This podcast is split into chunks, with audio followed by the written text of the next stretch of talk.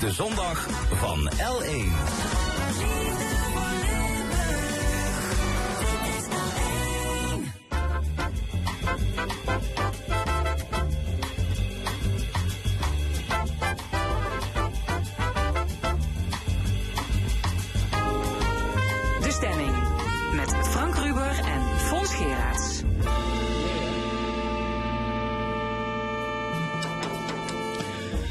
En welkom bij de stemming. Vandaag met de volgende onderwerpen. Windmolenparken stuiten meestal op verzet. Hoe krijg je draagvlak onder de bevolking?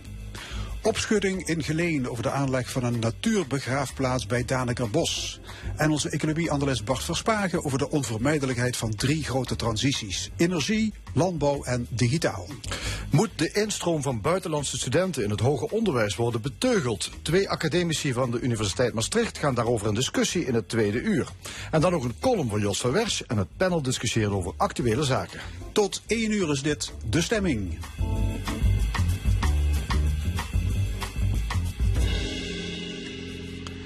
Windmolenparken zijn niet populair. Ze zijn lelijk, ze maken lawaai en zorgen voor schaduw. Bij elk plan komen omwonenden in opstand. Toch stimuleert de overheid windenergie om de klimaatdoelen te halen. Hoe kan het draagvlak voor windturbines worden vergroot? Bijvoorbeeld door burgers te laten profiteren van de eigen stroomopwekking. In Midden-Limburg gebeurt dat onder meer door de energiecoöperatie Zuidenwind. Aan tafel de voorzitter en de secretaris van Zuidenwind, Marcel Meulen en Albert Jansen. En Pieter Nuy, hij is betrokken bij het zogenoemde Omgevingsfonds. Ja, goedemorgen heren. Goedemorgen. Ja, jullie vormen een energiecoöperatie. Dat is een vereniging met leden, meneer Meulen, mag ik het zo... eh, Ja, dat is correct. Dat is een eh, vereniging eh, met, met leden die, eh, die ook winst mag maken, zoals dat heet. Hè, als bij een normale vereniging. Daarom zijn wij een coöperatie. En we hebben zo'n 800 leden.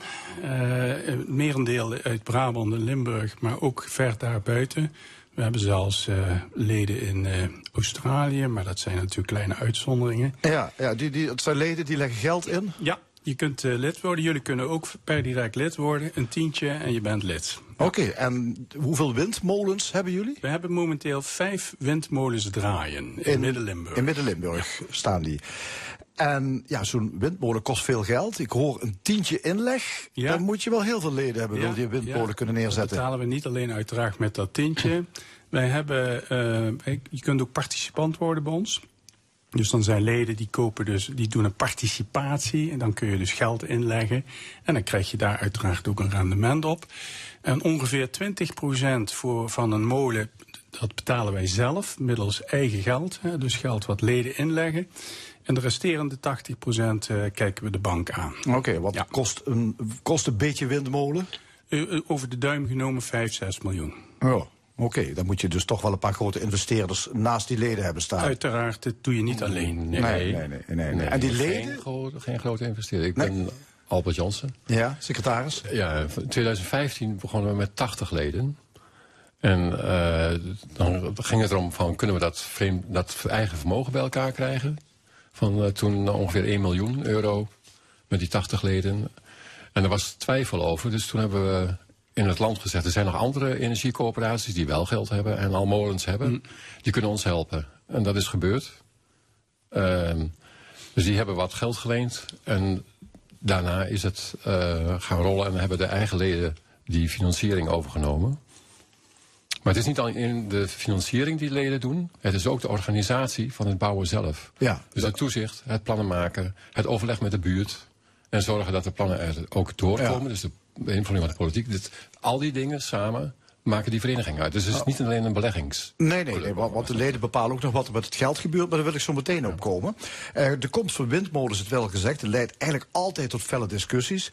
In Midden-Limburg staan de meeste windmolens van Limburg. En Peter Nuy, eh, u was gespreksleider in Ospeldijk, dat is zo'n plek waar windmolens staan.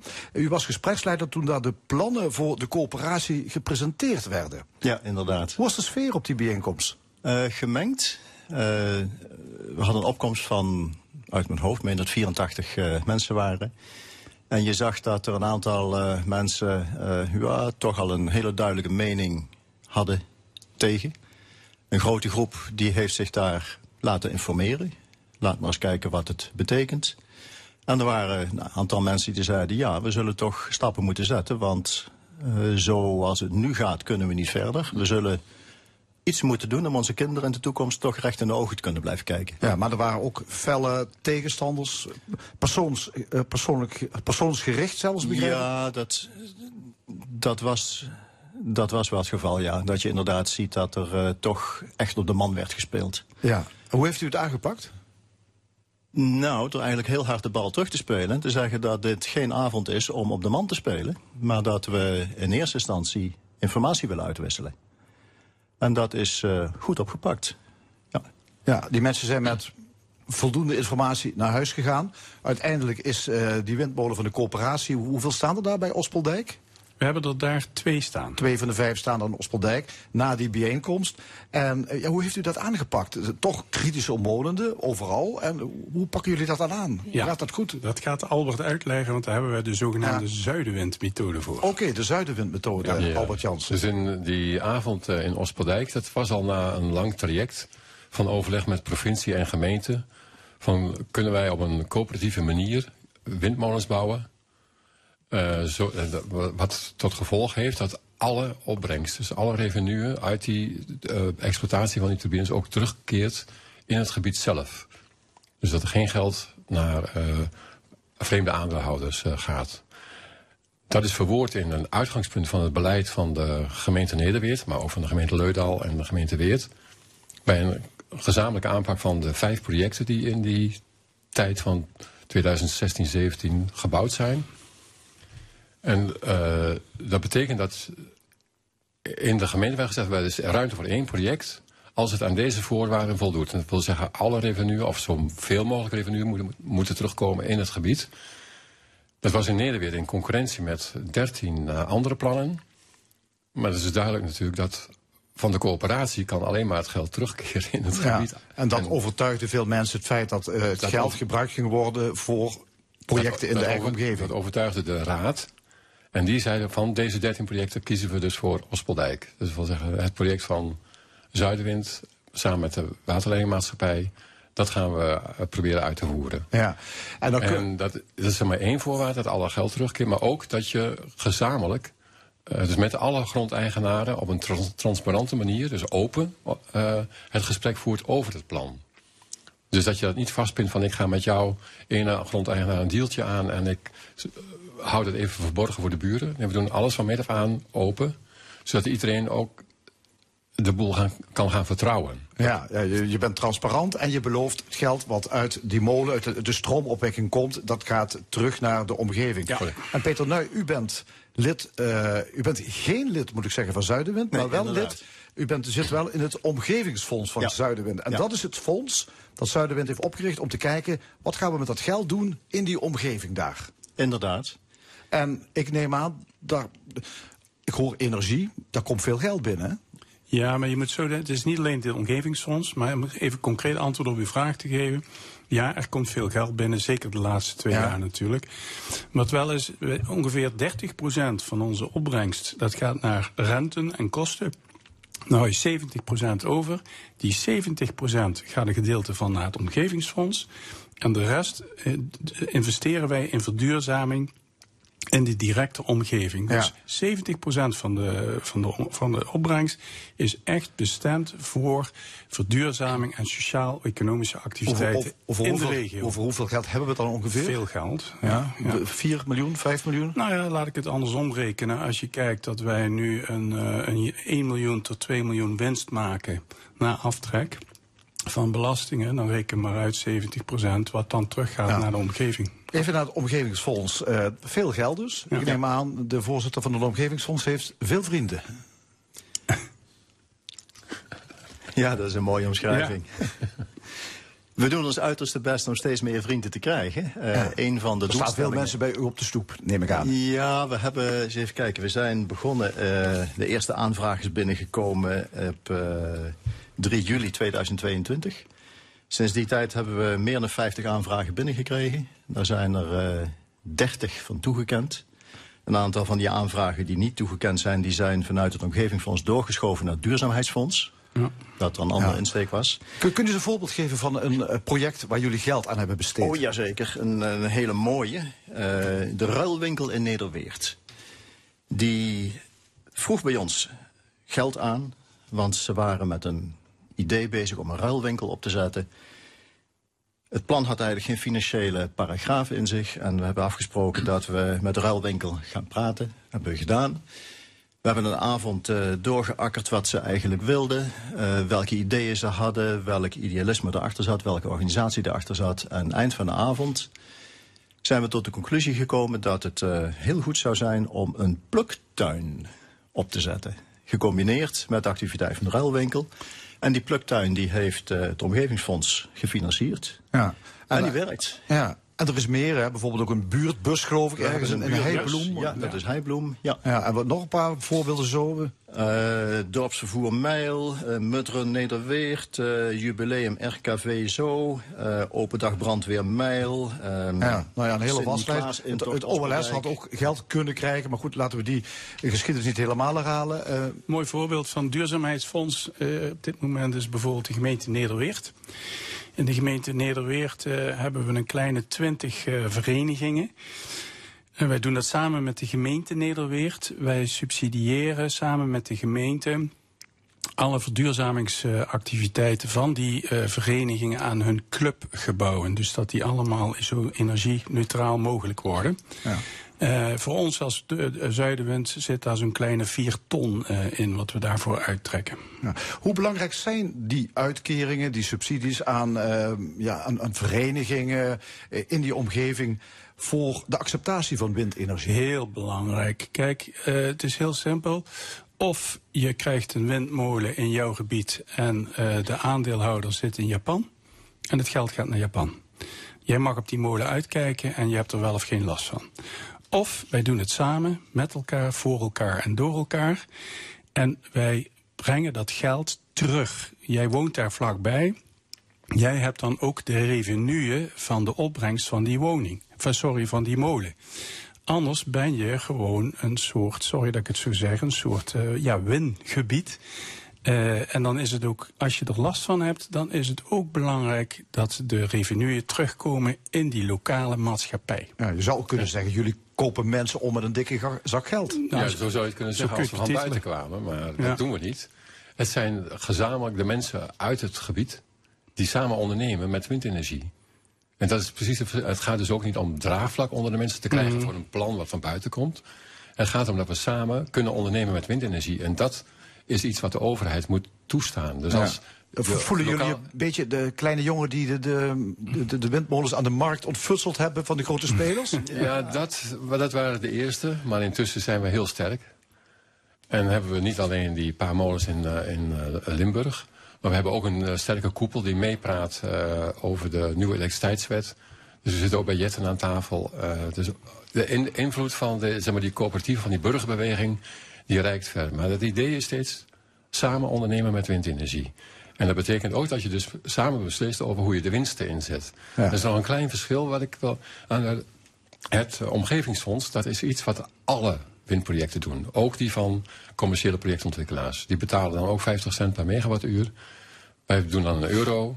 Maar in feite zijn dat toch maar de kleine bedragen. Dat gaat weliswaar over 66.000 euro voor uh, de omgevingsfondsen per jaar. Maar de winst die we maken, die is veel groter. Ja. Dus de inzet die we doen met ons eigen duurzaamheidsfonds, die is veel sterker. Dat zijn dus onder andere ja. die verenigingsgebouwen. Maar we zijn ook aan het nadenken over hoe, we, hoe kunnen we, wat kunnen we echt bedenken om Midden-Limburg te verduurzamen, bijvoorbeeld op ecologische wijze en meer sociale manier. Ja, toch, vinden jullie windmolens mooi? Uh, ja en nee. Ik moet zeggen, ik woon, waar ik, ik woon zelf in Weert. En ik kijk ook uit, vanuit mijn tuin zie ik ook windmolens. En dan denk ik, ja, maar ja, dat is wel de tand destijds, hè?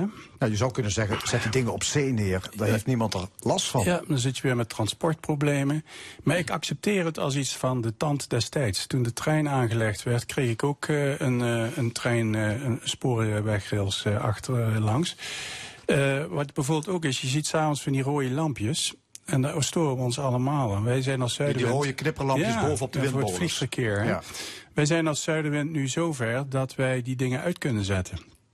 in zeer nauwe samenwerking met de autoriteiten hebben we daar een systeem voor ontwikkeld dat die lampen pas gaan branden als er een vliegtuig nadert. Kijk, en zo probeer je zoveel mogelijk rekening met elkaar uh, te houden. Ja. Ik wil nog even reageren op wat Albert zegt naar aanleiding van uh, uh, jouw opmerking over het zogenaamde ontfutselen. Inmiddels hebben we in Nederland al 720 coöperaties. En we hebben een koepelorganisatie. En als koepelorganisatie zijn we er ook in geslaagd om zowel in het klimaatakkoord als ook in de energiewet bepalingen opgenomen te krijgen dat minimaal 50% lokaal eigendom geregeld moet worden als jij een windmolen wilt bouwen. Ja. Ja. Welke, welke aanvragen maken nou kans in een omgeving, meneer Nij? Wat, hebben... wat, moet je aan voldoen? Wat zijn de. Mm -hmm. Wat voor soort projecten? Belangrijk is dat uh, projecten een duurzaamheidscomponent hebben, een bijdrage aan uh, transitie naar duurzame energie. Uh, sociale cohesie zouden ze moeten versterken, verhogen maatschappelijke waarde en ecologische component. Het is niet zo dat projecten afgewezen worden als niet allemaal scoren op die vier punten. Er wordt wel duidelijk in gewogen. We geven geen uh, goedkeuring aan projecten die door particulieren worden aangevraagd. Het moeten dus uh, rechtspersonen zijn, stichtingen, verenigingen. We hebben een, uh, ja. een systeem opgezet waarbij we die vier criteria scoren. Daar zit natuurlijk ook afstand tot de molen bij. Ja, Laten we heel eerlijk zijn. Als je een Amsterdam een aanvraag doet... Amsterdam, die maakt geen nee, kans. je moet wel in de buurt ja. zitten, ja. ja. ja. Um, ja, de vraag is maar hoe, gaat dat verder met de windenergie? Hè? Als je kijkt, politieke partijen als PVV, BBB, die nu dan toch uh, misschien wel straks uh, aan het roer staan in Nederland, zijn niet echt gecharmeerd van de windmolens. Worden er zware tijden voor de ontwikkelaars? Nou, een kleine correctie. Als ik kijk naar het verkiezingsprogramma in de provincie Limburg, die heeft de PVV toen de tijd opgenomen, uh, actief mits het uh, lokaal eigendom goed geborgd is. Dus dat hebben we hier in Limburg ook bereikt. Uh, ja, wat is de toekomst? Ik denk dat op de zeer lange termijn windmolens gaan verdwijnen. Maar dat is een persoonlijk inzicht. Op de zeer lange termijn. Omdat we dan alternatieven hebben. Maar tot die tijd zullen wij wel moeten werken gezamenlijk aan die energietransitie. En wij kiezen ervoor prima energietransitie, maar doe dat dan, maak er dan een democratische energietransitie van de mensen die er, waar het zich afspeelt, dat die ook de revenue hebben. Zoals bij jullie, bij Zoals bijvoorbeeld bij ons, ja. Oké, okay. staat er een nieuwe molen trouwens op komst ergens? Uh, wij hebben er een aantal op de tafel liggen, zoals dat heet. Maar dat zijn lange, doorlopende procedures, merkprocedures.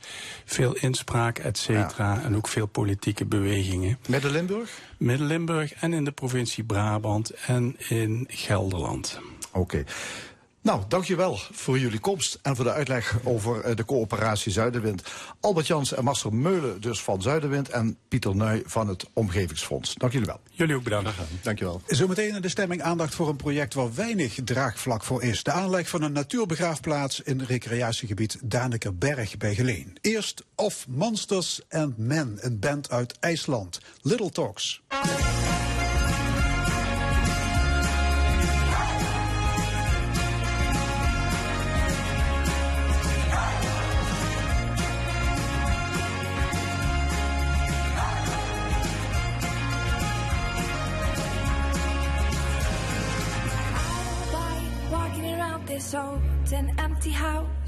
So hold my hand, I'll walk with you, my dear.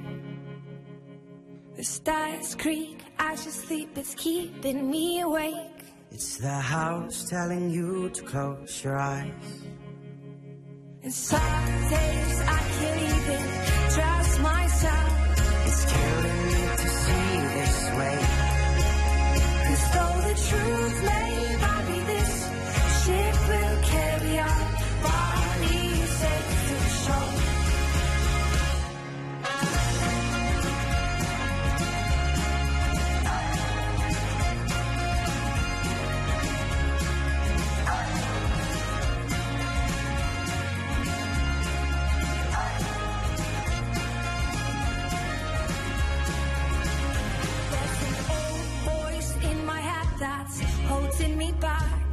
Well, tell her that I miss our little talks. Soon it will be over and buried with our past. We used to play outside when we were young and full of life and full of love. Some days I don't know if I am wrong or right. Your mind is playing tricks on you, my dear. Cause though the truth may not be this, ship will carry bodies safe to shore. Don't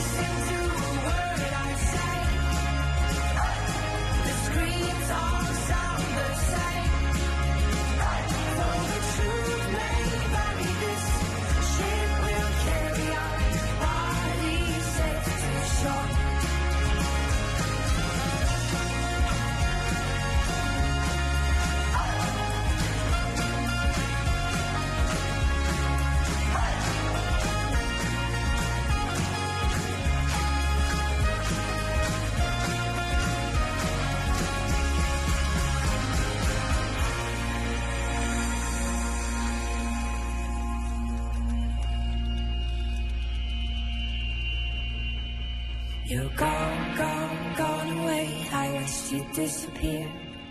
All this life, this a ghost of you. Now we're torn, torn, torn apart. There's nothing we can do. Just let me go. We'll meet again soon. Now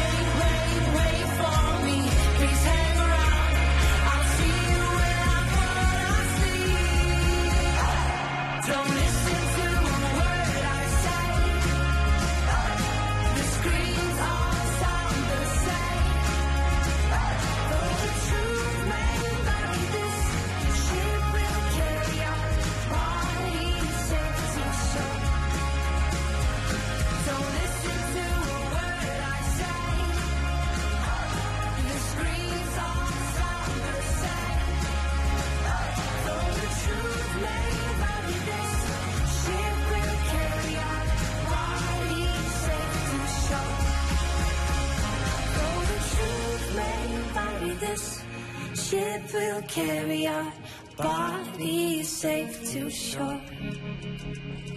Though the truth may vary, this ship will carry our bodies safe to shore. Of Monsters and Man met Little Talks. Dit is L1 met De Stemming. Natuurmonumenten wil bij het Danekerbos, dat is gemeente Beekdalen, een natuurbegraafplaats aanleggen. En met de opbrengst zou de natuur in het gebied verbeterd worden. Het plan is bij de bevolking in slechte aarde gevallen, want de Danekerberg is een belangrijk wandel- en recreatiegebied. Het protest is zo massaal dat Natuurmonumenten deze week het project tijdelijk heeft stilgelegd. Aan tafel Evert Bob van het actiecomité Houd Daneke Levend en Klasina Debets en zij is fractievoorzitter van GroenLinks in Beekdalen. Welkom allebei. Ja, uiteraard hebben we ook natuurmonumenten gevraagd om aan te schuiven, maar dat wilden ze niet. Eh, wat vindt u daarvan, meneer Bob?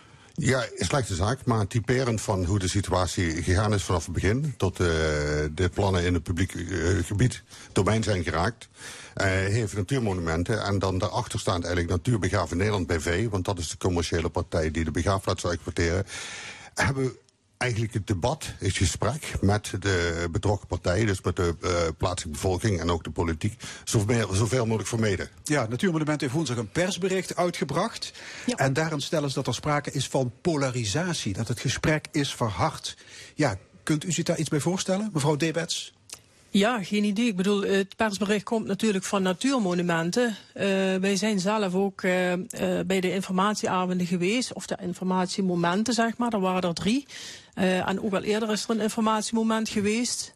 En uh, ja, goed, georganiseerd door Natuurmonumenten, uh, waarbij iedereen uh, was uitgenodigd. En ja, we hebben ons vooral laten informeren vanuit de fractie ja. GroenLinks Beekdalen, omdat je zoveel mogelijk ja, informatie wilt vergaren. Ook van wat zijn die plannen dan? Wat houdt dat dan in? Waar bestaat de weerstand uit? Dus, ja. ja. jullie houden binnenkort een openbaar debat over de kwestie. En jullie hebben Klopt. Natuurmonumenten en die organisatie Natuurbegraven per aangetekende brief gevraagd om mee te doen. Ja. Dat is ook een soort oorlogsverklaring, toch? Uh, ja, Zo'n aangetekende ja, brief. Nee, dat kan toch ook op een... het was kort op de bocht, maar het was gewoon een reactie op het uh, uitblijven en eigenlijk de weigering om antwoord te geven op inhoudelijke vragen. Uh, heel veel inwoners, we zijn een petitie gestart in november, die, heeft nou, die gaat richting de 8000 handtekeningen. Ja, maar ze zeggen ook dat jullie onjuiste informatie informatie verspreiden. Klopt, dat zeggen ze al heel lang. Dat hebben we ook herhaaldelijk gevraagd van uh, wat is dan onjuist. Ze hebben er één of twee punten aangegeven en die zijn absoluut pertinent niet onjuist. Die zijn, dat verwijst naar zaken in het oors- oorspronkelijke plan. Want het plan is destijds aangepast. Daar zeg ik daar wel bij, als uh, wij als actiegroep onjuiste informatie verspreiden, dan is het een initiatief nemen om de juiste informatie te verspreiden. Maar als zij dan elk debat uh, ontwijken en geen antwoord geven op vragen van bezorgde uh, omwonenden, dan laten ze dus ook een hele kans aan zich voorbij gaan. Ja, goed, laten we beginnen bij het begin. Het gaat om het gebied Danekerberg. Dat is een bos plus omliggende akker- en graslanden. Um, mevrouw Derbets, u bent fractievoorzitter van GroenLinks in Beekdalen. Wat is Natuurmonumenten precies van plan?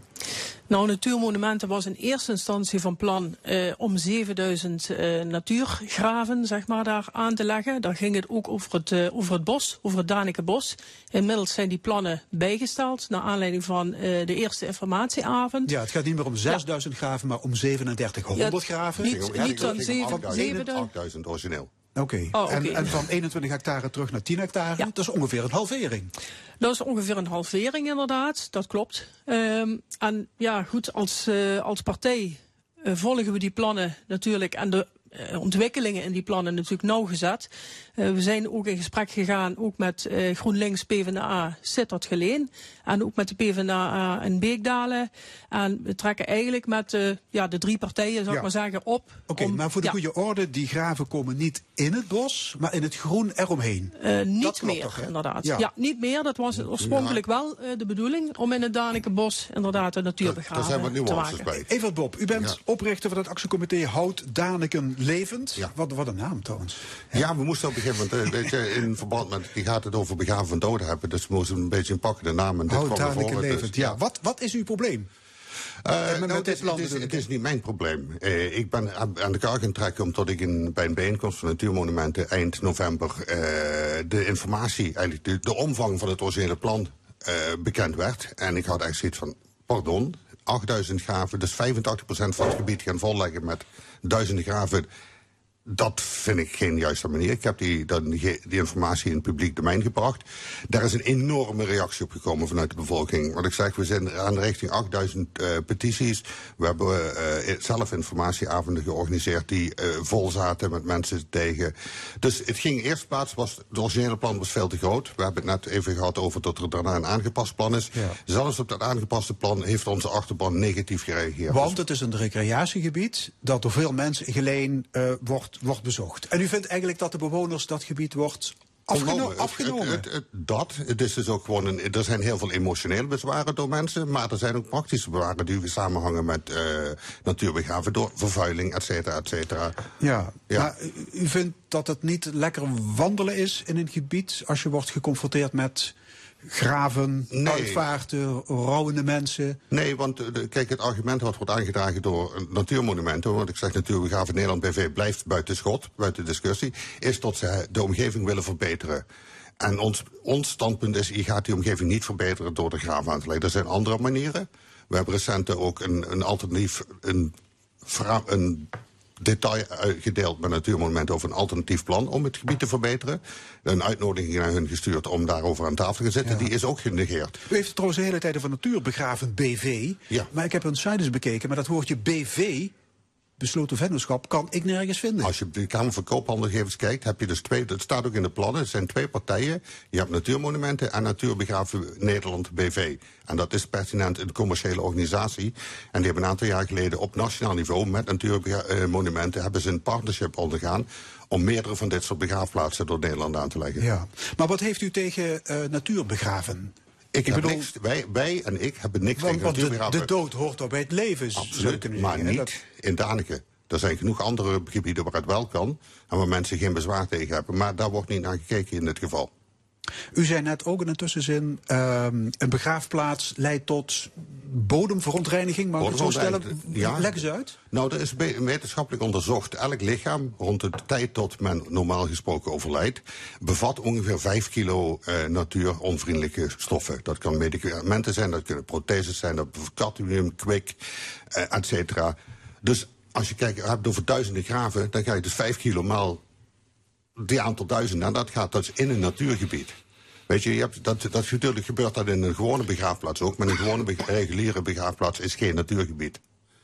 Dus je gaat een enorme vervuiling. Stikstof, hot topic moment. Stikstof? Ja, stikstof. Bij ontbinding van een menselijk lichaam per kilo lichaamsgewicht komt 20 gram stikstof vrij.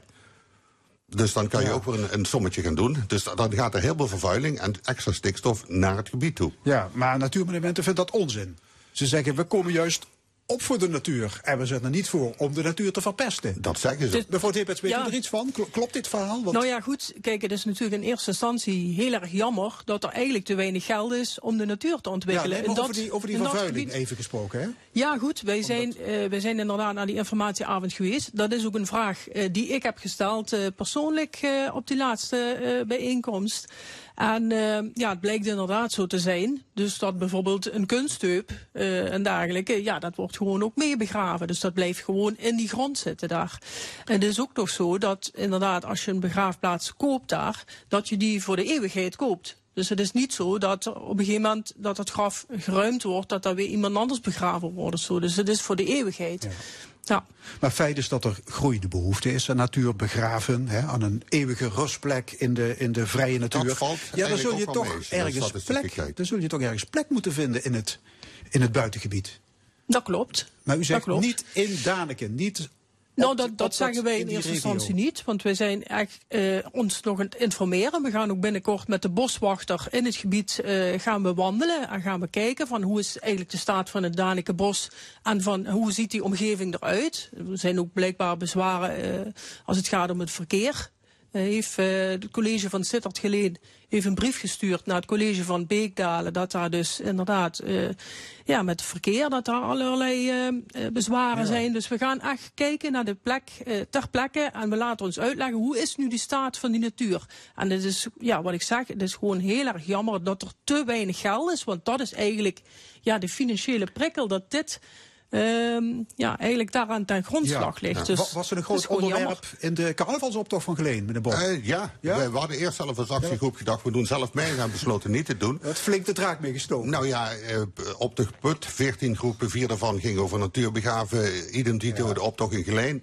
Dus het leeft gewoon heel erg onder mensen. Want wat ik zeg, er zijn gewoon praktische bezwaren hier tegen. Maar ook heel veel mensen hebben e- uit emotionele gronden Ze zien Daneke, ondanks dat het in de gemeente Beekdal ligt, zien heel veel mensen uit Geleen, het was ons Daneke. En die zien dat hun beleefgenot en het wandelplezier en het recreatieplezier wordt ontnomen op deze manier. En daarom hebben ze bezwaar. Ja, helder. Ehm Natuurmonumenten heeft een alliantie gesloten, u zei het al, met, met eh, die organisatie Natuurbegraven.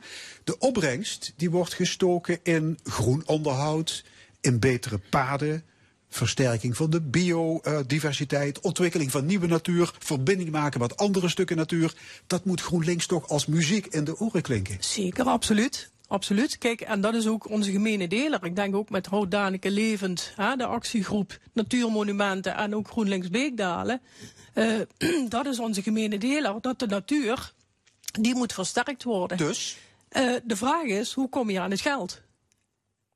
Nou, door, gra- door Dus graven te verkopen natuurlijk. Door graven Dat- te verkopen. Dat, is- Ja, dat is het verdienmodel. Die Ja. zeven, Maar misschien moeten we 3700 graven eh, het doel, gewoon geld op. misschien moeten we het doel eh, de natuur versterken en aanplanten, biodiversiteit eh, verhogen, zeg maar, moeten we dat voorop gaan stellen. Ja, want het Daneker bos kan wel een opknapbeurt gebruiken. Het bos is Ja. niet in goede staat. Ik heb begrepen dat bossen Ja, klopt. in Ik heb begrepen dat het eh, bos eh, in Daneke niet in goede staat is. Dat gaan we ook eh, straks bekijken met de boswachter. En die gaat ons daar uitleg over geven.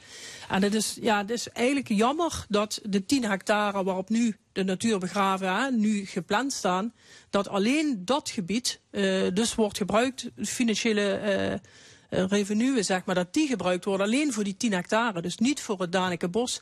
En eigenlijk zou je dus veel breder moeten kijken van hey, hoe, hoe kun je de natuur ontwikkelen in de hele omgeving daar. Ja, even Ja, kort en van dat het actiecomité. Ja, nou, er zijn twee punten. Eerst is inderdaad, het, het natuurgebied is onderkomen, heeft no- onderhoud nodig. Ja.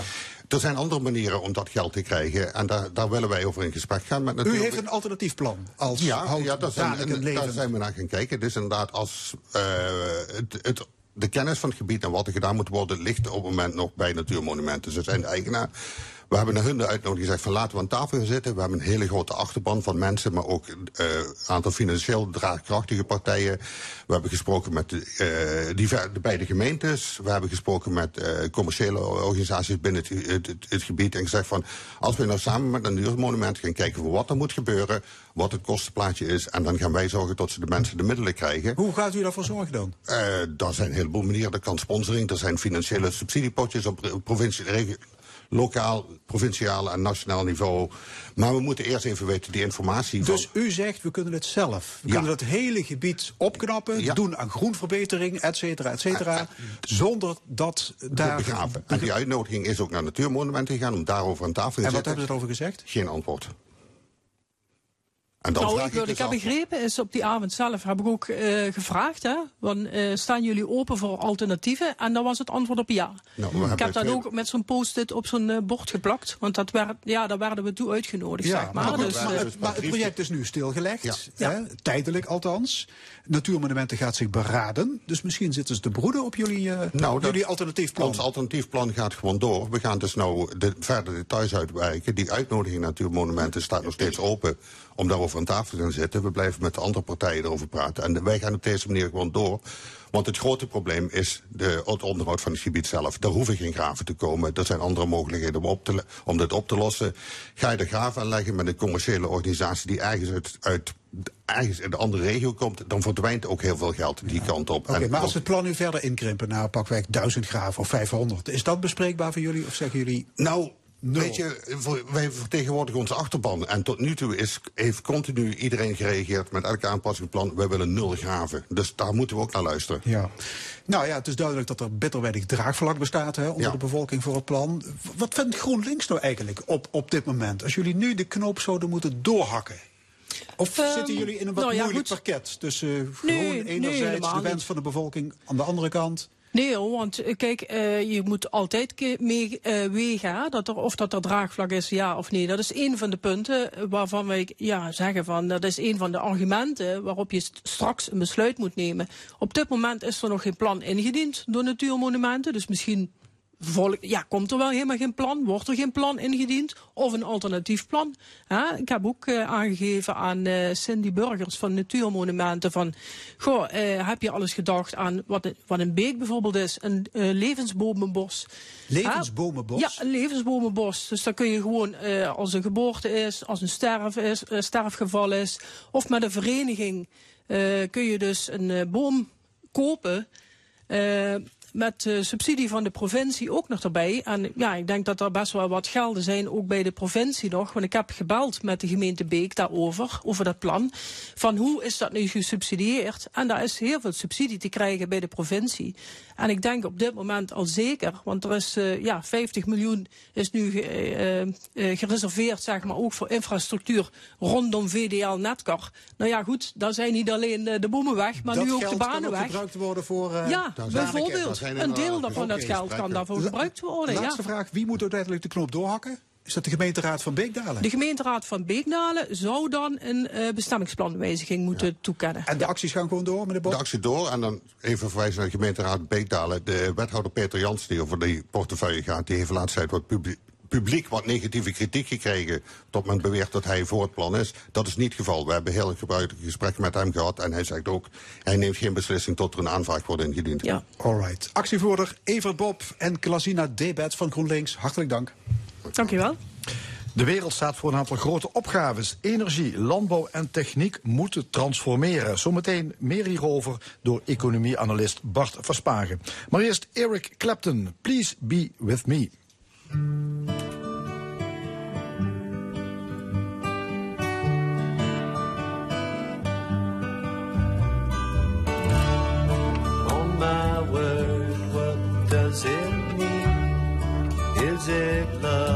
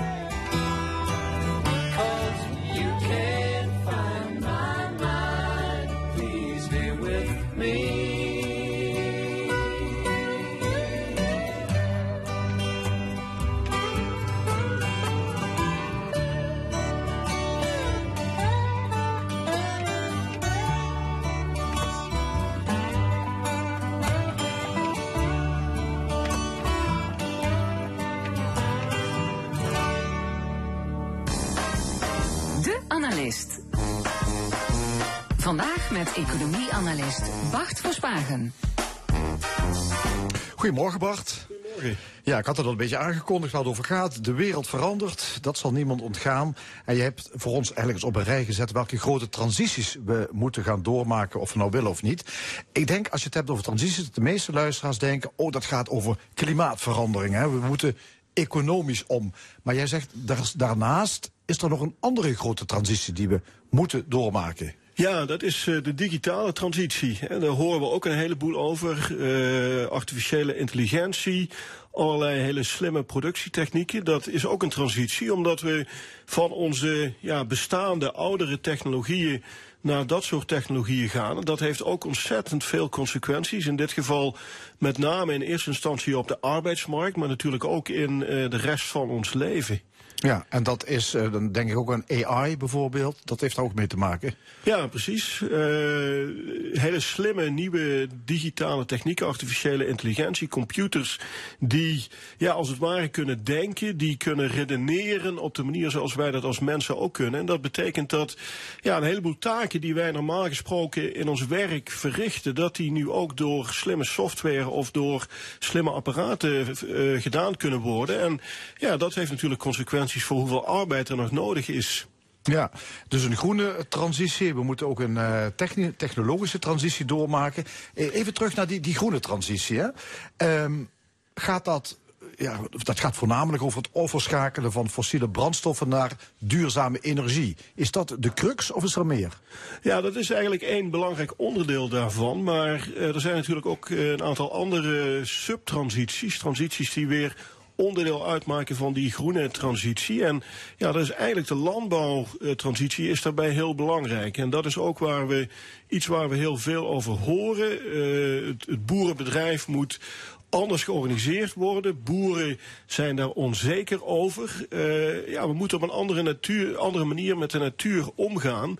eh, naast die energietransitie. Ja, en die digitale transformatie die we moeten maken. Die eh, komt natuurlijk ook weer terug in die andere transformaties die je gaat maken. Ja, in, uh, in, in mijn vakgebied hebben mensen het vaak over de zogenaamde twin-transitie, dus de, de tweelingtransitie. En dan bedoelen ze die digitale transitie en die groene transitie, waar dan de energietransitie en de landbouwrevolutie, landbouwtransitie weer onderdeel van zijn. En ja, die, die, die twee of drie verschillende soorten transities, die hebben eigenlijk een kruisbestuiving met elkaar. Want kijk je nou bijvoorbeeld naar die energietransitie. Ja, we hebben allemaal elektriciteit. Bijvoorbeeld de windmolens van de, de heren die hier uh, eerder zaten vandaag. Uh, die zitten in een, in een elektriciteitsnetwerk. Dat elektriciteitsnetwerk dat moet slim georganiseerd zijn. Dat moet vraag en aanbod op elkaar kunnen afstemmen. En ja, daar heb je dus nieuwe digitale technieken voor. Bijvoorbeeld de zogenaamde smart grid.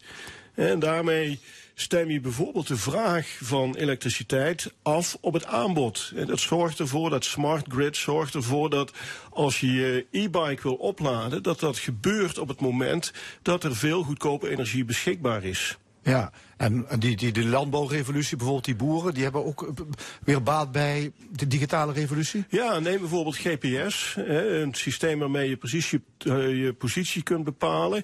Boeren hebben dat tegenwoordig in hun tractoren en daarmee kunnen ze heel precies bemesten.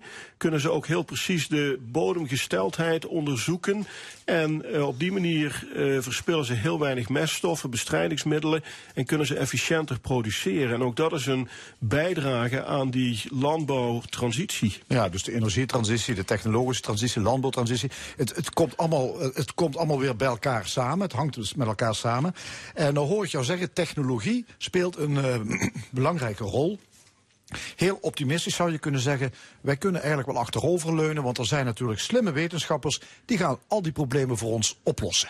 Ja, en helaas is dat toch niet zo makkelijk. Je zou dat misschien wel denken als je luistert naar al die toekomstvisies over wat de techniek ons kan brengen. Maar ja, het is toch ook vooral een kwestie van hoe organiseer je dat soort technologie in onze maatschappelijke en economische systemen. Want het zijn allemaal dingen die ingebed zijn in hele grote systemen. En die systemen die kun je alleen maar veranderen als je dat op een hele radicale manier doet. Je kunt niet het ene kleine dingetje veranderen en dan hopen dat het andere mee gaat, uh, gaat doen.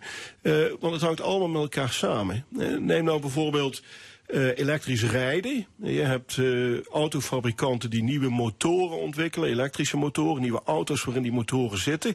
Maar als je elektriciteitsnetwerk dat niet aan kan, zoals we dat nu beginnen te merken, ja, dan ben je eigenlijk nog nergens, want dan kun je dat elektrisch rijden maar op heel kleine schaal gaan toepassen. Dus je moet die hele grote systemen waar al, waarin al die technieken met elkaar samenhangen, die moet je aanpakken en daar moet je radicale veranderingen in zien te bewerkstelligen. Ja, en dan heb je natuurlijk de partijen die er eigenlijk baat bij hebben dat het blijft zoals het is.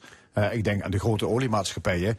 Ja, die zitten in, uh, eigenlijk helemaal niet te verwachten op die veranderingen. Die willen zo, zo lang mogelijk uh, olie blijven oppompen. Tot de laatste druppel het liefst. Ja, de gevestigde belangen noemen we dat. Hè. Dat zijn de, de partijen die belang hebben bij zo'n deelsysteem en die daar geld aan verdienen. En die dus helemaal niet zo graag over willen naar zo'n nieuw systeem. De, Oliemaatschappijen zijn een voorbeeld daarvan. De, het boerenprotest is daar ook een voorbeeld van. Hè, want uh, daar zie je dat een heleboel bedrijven, veevoerbedrijven, voedingsmiddelenbedrijven, die in die sector zitten en die heel veel geld verdienen aan de boerenbedrijven, dat die dat boerenprotest uh, financieren en organiseren, mede organiseren.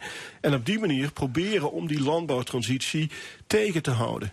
Ja, en dat gebeurt op uh, subtiele en minder subtiele manieren? Ja, er zijn, eh, als je kijkt naar de tractoren, de tractoren zelf zijn niet zo heel subtiel. De, de belangen die daarachter zitten, die dat financieren, zijn al iets subtieler. Maar ook als je kijkt naar het hele debat over het uh, salderen van zonne-energie. Daar zag je een paar weken terug dat uh, plotseling in de Telegraaf een heleboel ophef was over minister Jette, die dan zogenaamd bij ons in de keuken de afwasmachine zou kunnen, zou kunnen komen uitzetten. Ja, dat zijn die smart grids waar we het over hebben. En ja, dat wordt dan voorgedaan alsof uh, er vanuit de overheid heel direct in ons eigen leven wordt ingegrepen. Maar ja, dat is alleen maar een populistische manier om dat soort transities ook weer proberen tegen te houden. Ja, het gaat dus niet. Uh, het komt niet vanzelf goed met de transities. Uh, we kunnen het niet aan de technologie alleen overlaten. Uh, er zijn gevestigde belangen.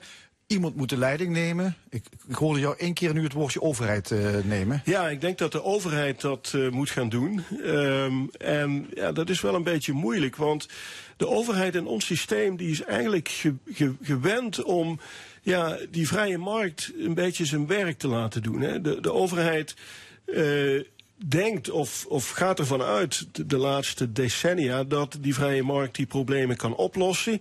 Eh, geeft die vrije markt vooral de ruimte. Laat het dan over aan bijvoorbeeld de sociale partners om dat te doen. Maar ja, in dit geval denk ik niet dat dat gaat werken. Want we weten dat die vrije markt wel heel radicale veranderingen tot stand kan brengen. En dat, dat kunnen we allemaal zien als we terugkijken op ons eigen leven. Tenminste, mensen van onze leeftijd een beetje. Je ziet hoeveel er veranderd is. Maar dat zijn radicale veranderingen die eigenlijk niet te sturen zijn. Dat zijn dat is toch de kern van het neoliberalisme. Dat de markt het uiteindelijk. Dat het allemaal goed komt. Omdat ja, er een soort eh, invisible hand is en die het allemaal regelt. Hè? Ja, dat is inderdaad de kern van dat, dat neoliberalisme. Maar ik denk als je het hebt over dit soort belangen die op het spel staan bij die transities, die groene transitie met name, dus de leefbaarheid van onze planeet, dat je dan toch niet kunt vertrouwen op die vrije markt. Omdat dat. Dat, dat doel, dat ligt veel te veel op de lange termijn. Ja. En Dus, dus we hebben eigenlijk een, een ander soort overheid nodig. Ja, we hebben een overheid nodig die bereid is om zich heel actief te bemoeien met dit soort processen. Dus om niet te zeggen sociale partners of burgers, eh, bedrijfsleven, vakbonden, kom nou eens bij elkaar zitten en regel het. Nee, die overheid Dat moet zijn die, zelf. dat zijn die tafels die we in Nederland hebben. Hè? Ja, dat Kom zijn allemaal die maar ta- aan tafel inderdaad, zitten. Die, die tafels. Maar de overheid zelf zal heel actief op zoek moeten naar, ja, aan de ene kant het, het schetsen van een doel, het, het vaststellen van een doel, hè, dus een, een leefbare wereld, eh, minder uitstoot. Dan eh, het actief laten onderzoeken van hoe dat doel bereikt kan worden. Dus de technologie te laten ontwikkelen door het bedrijfsleven, door universiteiten, door onderzoeksinstituten. En dan het beleid op te stellen waarmee je dat doel kunt eh, verwezenlijken. Maar vooral ook om een toekomstvisie te schetsen voor de, de partijen die in dat proces mee moeten gaan. Dus als je die landbouwtransitie neemt, ja, laat het dan niet alleen aan de sector over om een toekomst te schetsen, maar ga als overheid je er actief mee bemoeien om uit te zoeken waar die boeren over 20 of 30 jaar hun brood mee kunnen verdienen. Dus hun bestaanszekerheid kunnen garanderen. Dat is ook het perspectief waar die boeren trouwens zelf om vragen. Precies, de boeren vragen daar zelf om. Eh, maar de overheid is niet bereid om dat perspectief te geven. De overheid zegt, ja, kom dan bij ons aan tafel en wij gaan Ja. jullie begeleiden, we gaan met jullie praten. Maar zelf komt er heel weinig visie vanuit die overheid, vanuit de partijen die dat beleid moeten maken. Kortom, we hebben politici nodig die groots kunnen denken. Politici die groots kunnen denken, maar ook politici die dan bereid zijn om hun nek uit te steken en eh, te gaan zeggen, ja, met dit beleid gaan wij dit probleem oplossen. Oké, dankjewel, economie-analyst Bart Verspagen van Universiteit Maastricht. Is de internationalisering van hogescholen en universiteiten doorgeschoten? Moet het aantal buitenlandse studenten worden afgeremd? Daarover gaan we straks discussiëren in de stemming. Dan ook een column, het opiniepanel en nog veel meer. Blijf luisteren, tot zometeen. ING. Bank van het leven. Kansen. Toekomst. Bang van vervuiling, klimaatverandering. Bank achter Nederland. Oranje en jou. Bank achter olie en gas. ING is de bankier van de klimaatcrisis. Wij van Milieudefensie brengen ING voor de rechter en eisen dat dat stopt. Word mede-eiser, want vervuilers zijn sterk, maar met z'n allen zijn we sterker. Milieudefensie. We kunnen niet wachten. Als je reist met Jozer, kom je op de meest bijzondere plekken. Wereldwijd in bijna 100 landen. Zo ervaar je de cultuur en leer je de mensen kennen. Jozer. Reizen met oog voor de wereld. Hier volgt een bericht voor alle reizigers. Vliegtuigfabrikanten willen om te bezuinigen één van de twee piloten in de cockpit vervangen door nog onbewezen technologie. Piloten vinden dat je geen enkel risico mag nemen als het gaat om uw veiligheid. Vindt u dat ook? Teken dan nu de petitie op ikwilveiligvliegen.nl. Dit is het moment. De spaarrente staat sinds tijden niet zo hoog. Bij Leaseplanbank krijg je nu 3,3% rente op een deposito van 2 jaar. Profiteer nu van het moment. Leaseplanbank. Alle aandacht voor sparen. Veilige vlucht? Twee piloten in de lucht. Ik wil veiligvliegen.nl Dit is het moment om je spaargeld vast te zetten. Leaseplanbank.nl Wilt u sms'en met uw kleinkind? Whatsappen of Snapchat? Foto's maken en video's bewerken? Of liever video's maken en foto's bewerken? Facebooken, faceswappen, facetimen, winkelen met uw laptop, parkeren met uw smartphone? Of gewoon veilig uw computer updaten? Het leven wordt een stuk leuker als u een beetje digitaal fit bent. En daar helpen wij u graag bij. SeniorWeb. Al 25 jaar de computerhulp voor u. Kijk op seniorweb.nl. Nu te zien tot eind maart in Centre Ceramiek de tentoonstelling Maastricht 1673, de zonnekoning verovert de stad. Ontdek in het Maastricht Museum de verborgen geschiedenis van onze bijzondere stad. Kom kijken. Dit is L1 met het nieuws van 12 uur. Sidney Dijkers met het NOS Journaal. Burgemeester Van Zanen van Den Haag zegt dat hij overvallen is door de rellen van gisteravond in zijn stad. Achteraf gezien was er andere inzet van de politie nodig, zegt hij een dag later. Het ging gisteravond mis toen een groep Eritreërs een nieuwjaarsfeest vierde in een zalencomplex. Een rivaliserende groep riep op sociale media op om naar dat centrum te komen en vervolgens braken er rellen uit. De Haagse burgemeester zegt dat er signalen zijn gemist dat de situatie uit de hand zou lopen. Het complex dat in de woestijn wordt gebouwd buiten de Gazastrook is volgens Egypte een distributiecentrum voor hulpgoederen. Donderdag schreven Amerikaanse kranten over bouwwerkzaamheden in de woestijn. Gedacht werd dat het een opvangcentrum zou worden voor Palestijnse vluchtelingen. Nu zegt Egypte dat er veel noodhulp binnenkomt en dat er op het nieuwe terrein opslagloodsen komen en parkeerplaatsen voor vrachtwagens. In Noorwegen zijn vier Belgische militairen opgepakt na een vechtpartij, melden Noorse media. Het gebeurde net buiten een pub in een stadje in het westen van het land. De Belgische soldaten waren daar op trainingsmissie. Volgens de Noorse politie is er iemand naar het ziekenhuis gebracht en zijn er mogelijk nog meer slachtoffers. Wat de aanleiding was voor het geweld is niet duidelijk. In een bos in Wilbertoord in Brabant zijn vanochtend acht vaten drugsafval gevonden. Twee daarvan lekten. De brandweer heeft ervoor gezorgd dat de vloeistof niet verder kan lekken. Het drugsafval werd gedumpt in een wandelgebied in het bos. De vaten kunnen mogelijk duizenden liters drugsafval bevatten. Het weer bewolkt en op veel plekken regen. Het is zo'n 9 graden. In de avond wat opklaringen. Morgen begint dan droog, maar later op de dag enkele buien. Het wordt dan opnieuw rond de 10 graden. Dit was het NOS Journaal. Heeft u een eigen woning? Dat kan gevolgen hebben voor uw belastingen. Bijvoorbeeld als u een huis koopt of verkoopt. Maar ook wanneer u geld leent voor een verbouwing. In sommige gevallen kunt u geld terugkrijgen. Wilt u weten hoe het zit? Een beetje extra hulp is nooit ver weg. De checklist Eigen Woning helpt u verder. Ga naar belastingdienst.nl slash eigenwoning. Schilderijen zo levensecht dat het net foto's lijken. Dat is de magie van het fotorealisme. Bewonder het vakmanschap en ontdek de verborgen verhalen. Op scherp, nu in Centraal Museum Utrecht. Tickets op centraalmuseum.nl Frank hier, zonweringsspecialist van Ambiance. Is jouw terras al zomer klaar? Regel je terraszonwering nu en ontvang tijdelijk gratis slimme bediening ter waarde van 800 euro. Ga naar ambiance.nl, bezoek een showroom en profiteer van deze aanbieding. Het grote genieten begint bij Ambiance. Vindt u het ook vervelend als u niet vooraf weet wat iets gaat kosten? Dat begrijpen wij heel goed. Want bij Specsavers vinden wij prijstransparantie belangrijk. Bent u benieuwd wat u bij Specsavers moet bijbetalen voor uw hoortoestellen?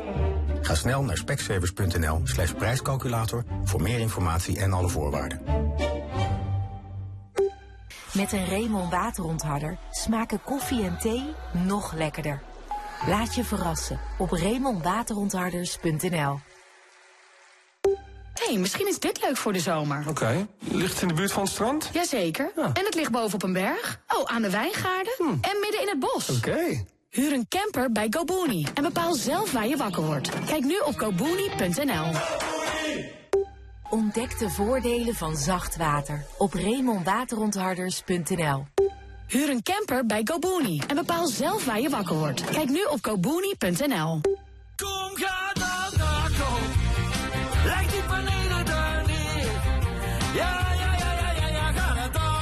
net als Peter Koelewijn met zonnepanelen van Innovidak. Nu met twee jaar gratis onderhoud en reiniging ter waarde van 360 euro. Innovi-dak.nl Ga erop! Eens een Amerikaan, altijd Koenen. Innovidak. Ook voor alle dakwerken. Kijk op innovi-dak.nl. Dit is de zondag van L1.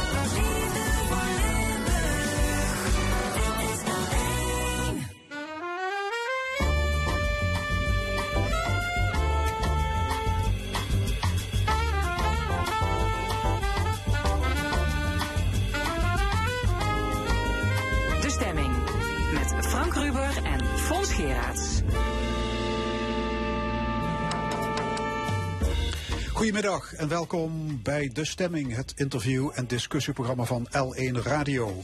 Wat hebben we het komende uren allemaal in petto? Om half één discussieert het discussiepanel met Maren Slangen, Jan de Wit en Karen Leunissen over het einde van Netcar en andere actuele zaken. Een column van Jos van Wersch over het dappere Vaals als Don Quixote. En we beginnen met de kwestie, moet de instroom van buitenlandse studenten worden beteugeld? Het is een gevoelige kwestie namelijk in het hoger onderwijs. Het ene kamp vindt dat het aantal buitenlandse studenten moet worden ingedamd, want het leidt tot verdringing van het Nederlands, hoge werkdruk voor docenten en tot woningnood. Het andere kamp is van mening dat internationalisering niet meer weg te denken is. En dat een krimpregio als Limburg baat heeft bij internationaal talent. Aan tafel twee medewerkers van de Universiteit Maastricht. En dat zijn René Gabriels, hij is docent wijsbegeerte. En Marielle Heiltjes is hoogleraar managementgedrag.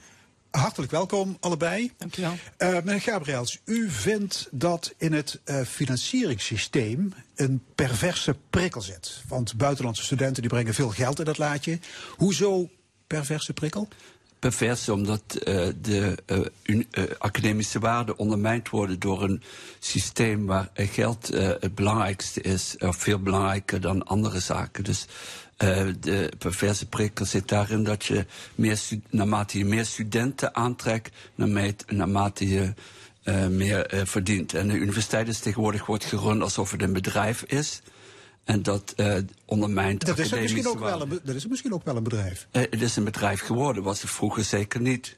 En uh, naarmate je het organiseert alsof het een bedrijf is, en dan heb je de prikkel, naarmate de financiële prikkel, dat je ondersteund wordt financieel naarmate je meer studenten ja, en dan, aantrekt. En dan vooral studenten van buiten de Europese Unie, want die brengen het meeste geld in het laadje. Uh, ja, die nee, moeten, die moeten flink wat collegegeld dokken. Ja, zeker. Dus, dus uh, kijk, de Nederlandse belastingbetaler die betaalt mee aan het financieren van het uh, onderwijs van studenten uit het buitenland. wordt te weinig gepolitiseerd. Uh, ik heb er ook geen, uh, totaal geen bezwaren tegen dat studenten uit het buitenland aangetrokken worden.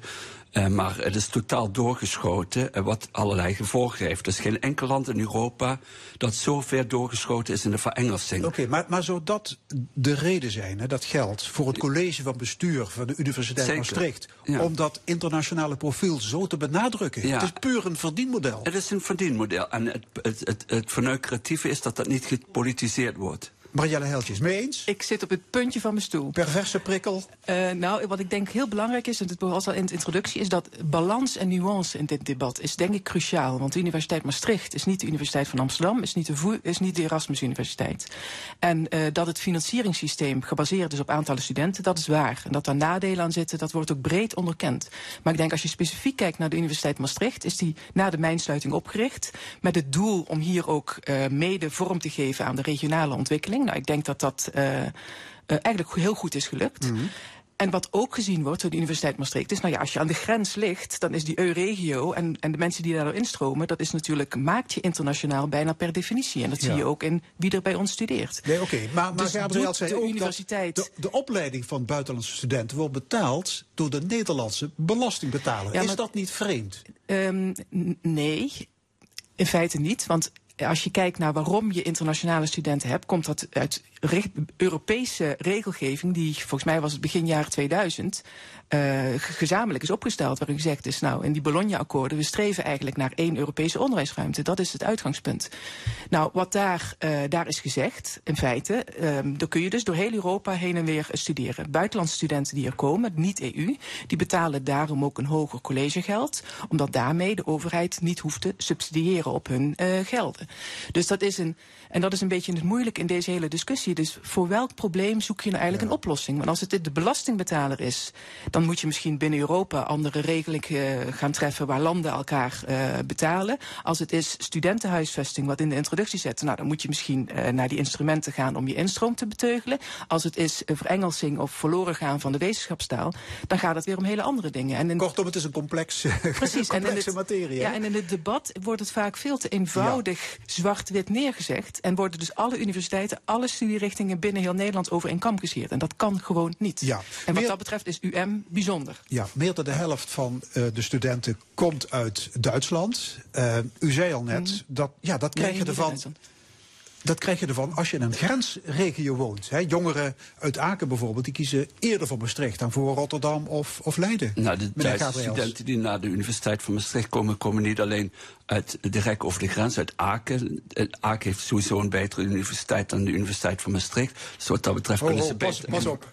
Nee, dat, dat is gewoon zo. Kijk, de, het, eh, de argumentatie, eh, ook die ik net hoorde van mijn collega van de economiefaculteit, is dezelfde ar- argumentatie van het college van bestuur van de Universiteit van Maastricht. En dat deugt, die argumentatie deugt van geen kanten. Waarom niet? De idee is, we, hebben, we moeten geen generiek eh, beleid hebben, maar moeten een specifiek beleid hebben. Ja, dat recht maatwerk. doet aan de regio. En dat is onzin. En daar hebben ze twee argumenten voor die nog eh, gebaseerd zijn op eh, serieus onderzoek. En nog eh, hout snijden. Eh, ten eerste, het argument is, we hebben een, een regio die anders is dan alle andere regio's moeten zijn. Zo, zo, zo- dat is trouwens zeer megalomaan. We zijn de motor van de economie hier, wat het niet is. Dus er zijn wel andere bedrijven die veel meer bijdragen. ja, de universiteit is een hele grote werkgever. Nee. Denk ook aan het academisch ziekenhuis, aan de vier Brightland campussen. Maar daarin onderscheidt de Universiteit van Maastricht zich totaal niet van de Universiteit van Twente, van de Universiteit van Groningen, van Amsterdam. Die dragen allemaal bij. Hè, want de twee argumenten bijdragen de economie doen alle universiteiten. En ten tweede, de vergrijzing in heel Nederland is Nee, oké, vergrijsd. maar we hebben die En- internationals nodig om de kenniseconomie in Limburg overeind te dat is houden. totale onzin, want we hebben in de buurt eh, over de grens eh, eh, Hasselt, Liège, Eindhoven in de buurt, notabene, en eh, wat vergeten, en Aken. En dacht je dat aan deze vier buiten, eh, universiteiten over de grens, of Liège, Hasselt en, en Aken, dat daar de verengelsing zo ver doorgeschoten is? Je kunt voor internet, en een van de, van de eh, drogredeneringen die bij alle universiteitsbestuurders, zeker in, in- aan de Universiteit van Maastricht vind, is het gelijkstellen van internationalisering en verengelsing. Dat zijn twee totaal Ja, verschillende nee, dat dingen. Dat zijn twee verschillende dingen. Maar we en- hebben maar- die, maar die retoriek, slimme dus- jongelui helemaal niet nodig in deze krimpregio. Nou, ik die ben hebben het we wel nodig, maar Ik die ben heb je het- niet nodig. Ik ben het ook helemaal niet eens met het feit dat wij hetzelfde zijn en dezelfde functie in de regio hebben als bijvoorbeeld een VU en een UvA voor Amsterdam. Want als je kijkt wie onze studentenpopulatie is, zie je dat 60% van onze studenten komt gewoon uit een straal van 100 kilometer rondom Maastricht. Dus uit Maastricht en de regio daaromheen. 65% van al onze afgestudeerden woont twee jaar na hun afstuderen in Nederland of in de directe regio rondom Maastricht. Ja. 25% van die internationale mensen die blijft in Nederland. Dus er is wel degelijk door de grensligging die wij hebben, een studentenpopulatie hier die bestaat uit mensen uit die regio. Dat is ook al zo geweest vanaf het begin. Als ik kijk naar mijn eigen faculteit, economie en bedrijfskunde, ehm, in volgens mij al 6, 37, 38 jaar zijn daar internationale studenten en Engelstalige opleiding onderdeel van hoe de universiteit zich positioneert. En daarbij de regionale functie. Wat hier gebeurt in de Brightlands campussen bijvoorbeeld, waar de universiteit samen met eh, de provincie en eh, grote bedrijven ehm, investeert. Dat is ook niet zo dat de UvA en de VU dat bij wijze van spreken precies hetzelfde Ja. eh, doen. Ja, ik heb iets andere cijfers. Ik dacht dat 64% van de UM-studenten een buitenlands paspoort heeft. Nee, nee, volgens mij heeft. volgens mij, nou ja, het zit wel in die regio. Het is worden ontzettend gejongleerd. 58 of Ja? 59 procent. Zit rond maar de. is de internationalisering doorgeschoten of niet? Wat, wat, wat zegt u? Nou, wat er volgens mij aan de hand is, is dat je, en daar vragen de universiteiten al lang aan, je hebt sturingsinstrumenten nodig. Want als je kijkt naar, want behalve de regio hebben we natuurlijk ook de stad. En ook binnen Maastricht moet de universiteit een leefbaar klimaat faciliteren. Nou, en als je dan kijkt waar je op kunt sturen, demografisch gezien komen er niet meer Nederlandse studenten bij. Want we zitten echt wel in, wat dat betreft in een demografisch krimpende markt. Dus de groei komt van internationale studenten en die wil je dus kunnen sturen. Dat zegt, de universiteit ook al lang. En als je dat wil doen, dat kon tot nu toe niet, omdat nou ja, binnen die Europese onderwijsruimte is gewoon afgesproken met elkaar. Je mag niet discrimineren tussen een Duitser, een Belg, een Fransoos en een Spanjaard, want binnen de EU kan dat niet. En als je kijkt hoeveel non-EU we hebben, dus mensen van buiten de Europese Unie aan de UM, is dat ook significant verschillen met bijvoorbeeld Amsterdam. We hebben echt een heel laag percentage. Ja. Dus we zijn echt een soort euregionale in de kern uh, Oké, universiteit. en, en toch zegt u van het is, de internationalisering Nou ja, ten is doorgeschoten. die- Wordt u wel eens weggezet als een rare nationalist? Wie ik? Ja. Helemaal niet. Ik vind dit juist provincialisme. Dus dit is academisch provincialisme door op de regio te eh, focussen. En, en ook nog het sentiment van de mijnsluiting nog eens erbij te halen. Dus eh, ik wil graag de cijfers zien. eh, ehm, eh, en de cijfers, hoeveel mensen überhaupt blijven. Van de faculteit waar ik werk, werk bij cultuur- en maatschappijwetenschappen. De we- we- eh, in ieder geval, dat is natte vingerwerk, maar dat zijn geen cijfers. En ook het college van bestuur van de Universiteit van Maastricht kan geen serieuze cijfers leveren. waarop bijvoorbeeld aange- eh, die aangeven hoeveel mensen überhaupt hier blijven. Nou, ik, ik heb en begrepen bijdragen. dat, dat een kwart van die internationals na vijf jaar alweer is verdwenen. Dus dat profijt is dan relatief gering, mevrouw Ja, maar, het is, het, maar het is er wel geweest. En ik wil wel even reageren op dat regionalisme. Want ik vind dat een, een, een, een- een beetje eh ik elitair zeggen. argument. Want ik denk dat een universiteit, nu waar die ook ligt... dat die behalve dat die eh, goed internationaal kwalitatief onderzoek en onderwijs biedt... dat die ook ervoor zorg draagt dat in de regio waarin ze zitten... ze daar een impact maken. En die regio die kan je zo klein en zo groot maken als je wil. Maar dat is wel degelijk een heel belangrijke eh, doelstelling. Maar Een maatschappelijke doelstelling van de Amsterdam universiteit. ook. En dat doet Rotterdam toch ook. Die doen dat op een hele andere manier. En hun een regio, andere ziet, er, manier, maar toch doen en hun ze regio ziet er dermate anders uit dat de afhankelijkheid die zij hebben van een internationale studentenpopulatie. Als je die kring van 100 kilometer rondom Amsterdam let, dan zit je half in de Noordzee en in Nederland. Ja. Bij ons zit je gewoon in een internationaal gebied. Ja, je- de universiteit ook- zoekt ook graag de verbinding met de regio. Ja, maar met dat- zoveel daar investeren we buitenlanders, ook heel veel in. Maar met Ja. zoveel buitenlandse studenten en staf kun je ook makkelijk een fremdkörper worden. Ja, maar dat is, nou, ik bedoel, in die zin is het, moet het niet een hypothetische discussie worden. Want als je ziet wat voor gewoon bewijs er op dit moment is hoe de universiteit verbonden is met de regio en met de stad ook trouwens, laten we dat niet vergeten. Ik dat is echt graag substantieel. onderzoek van Ja. willen zien. En dat, wil ik Goed, wel... veel, oké, veel buitenlandse studenten betekent eh, veel Engelstalige studies. Hè, 13% van de bacheloropleidingen in Nederland zijn volledig in het Mhm. Engels. Eh mevrouw Heltjes, zet dat geen rem op de toegankelijkheid? Nee, ik denk dat je dat per sector ook moet zien. Dat het verschilt per vakgebied. Voor wat het belang van taal is en welke taal je kiest. En dat je ook het eh, op sectorniveau moet zien. We hebben bijvoorbeeld met alle decanen eh, economie en bedrijfskunde is er, is er maandelijks overleg. En er wordt wel degelijk gekeken van oké, de opleidingen die we hebben. Kan elke Nederlandse student die in het Nederlands economie of bedrijfskunde wil studeren, kunnen ze dat in Nederland doen zonder dat daar restricties aan ten grondslag liggen? Maar bent u niet bang voor de Dus- teleurgang van het Nederlands als academische taal? Nee, daar ben ik niet bang voor. Nee. U wel, hè? Nee, ik ben er maar dat is ook een ander bakgebied. Maar ik, ik wil even nog terugkomen op de vorige discussie. Als het al zo zou zijn dat ze bij willen dragen aan de regio, waarom dan niet veel meer in het, Ne- in het Nederlands aanbieden? Want eh, het is een kwestie van taal. Dus als je hier wil werken, werken in het hogere segment, of voor het bedrijfsleven, of voor de, eh, voor de overheid, dan zou ik toch wel mensen willen opleiden die de Nederlandse taal machtig zijn. En het tweede eh, kwestie is, dan zou ik ook Frans en Duits eh, eh, eh, ehm, aanbieden voor de student. Nu, het, die, die, die andere kwestie. Nee, maar wacht even. Bent u voor Nederlands als voertaal op de Zeker, universiteit? ja. Dus ik, ik zou voorstander zijn als ongeveer, ja, dat is natte vingerwerk, 50, 60 procent in het Nederlands aangeboden wordt en 40 procent in het Engels. Eén argument wat aangedragen is, ook een, een, eh, een vals argument, is kwaliteit. Kwaliteit is een kwestie van selectie en niet van kwantiteit. Terwijl nu het, de, dat kom ik terug bij die perverse prikkel. Het, de groei betekent meer studenten. Nee, je, er zijn sowieso te veel studenten die naar, het naar de universiteit gaan. Die kan, kunnen beter een HBO-opleiding doen. Dat is inderdaad elitair. Uh, maar de meeste mensen willen ook geen onderzoeker worden of iets dergelijks. Nou ja, u, die andere vraag had ik nog niet beantwoord, maar die vroeg me ook of ik bang ben voor de teleurgang van het Nederlands. Ja, daar ben ik zeker bang voor. Het beste voorbeeld is mijn eigen faculteit. Daar hadden we onderzoekers die onderzoek deden naar de Nederlandse cultuur. Bijvoorbeeld Kussers heeft een prachtige biografie geschreven over Kemp. Uh, Jos Perry over uh, Hendrik de Vries. Uh, anderen deden onderzoek naar het Nederlandse ziekenhuizen. We hebben 100 procent de aanbod is 100% Engels. Niemand, geen student wordt meer opgeleid om dat soort onderzoek te doen.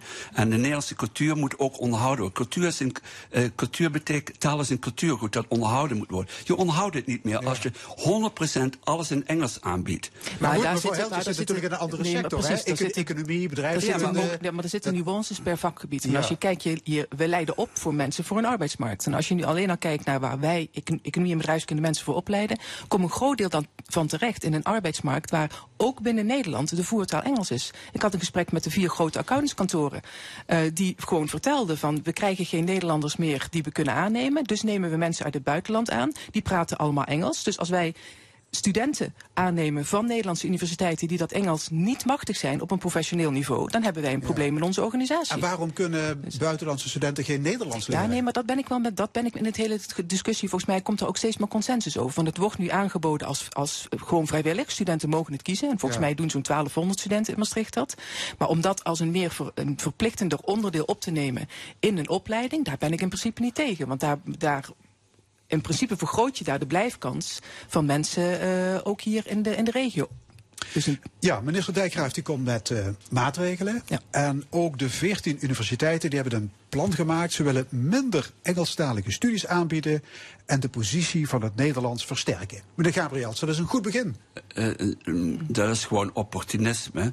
dat is een goed begin. De, de, druk kwam gewoon vanuit de politiek. De universiteiten waren in het begin helemaal niet willens om daar iets aan te veranderen. En nu komen ze met halfslachtige maal afslachtige maatregelen. Wat betreft alleen de bacheloropleiding. 78% van de Nederlandse uh, masteropleidingen zijn in het Engels.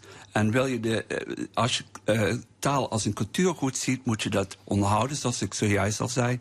En dat betekent dus ook op dat niveau, op masterniveau, moet je Engelstalige programma's aanbieden. En dat is een kwestie van zelfrespect als, uh, om, een, om de academische uh, Nederlands als academische taal uh, overeind te houden. En als je dat op masterniveau niet hier ra radicale maatregelen neemt, dan zul je in, op lange termijn Nederlands als uh, academische taal verliezen. Ja, dat is helder. Maar u zegt 80% van de masteropleidingen is Engelstalig. 78%. ja, ja oké, okay, 78%. En, de, en de 14 universiteiten laten dat helemaal buiten beschouwing.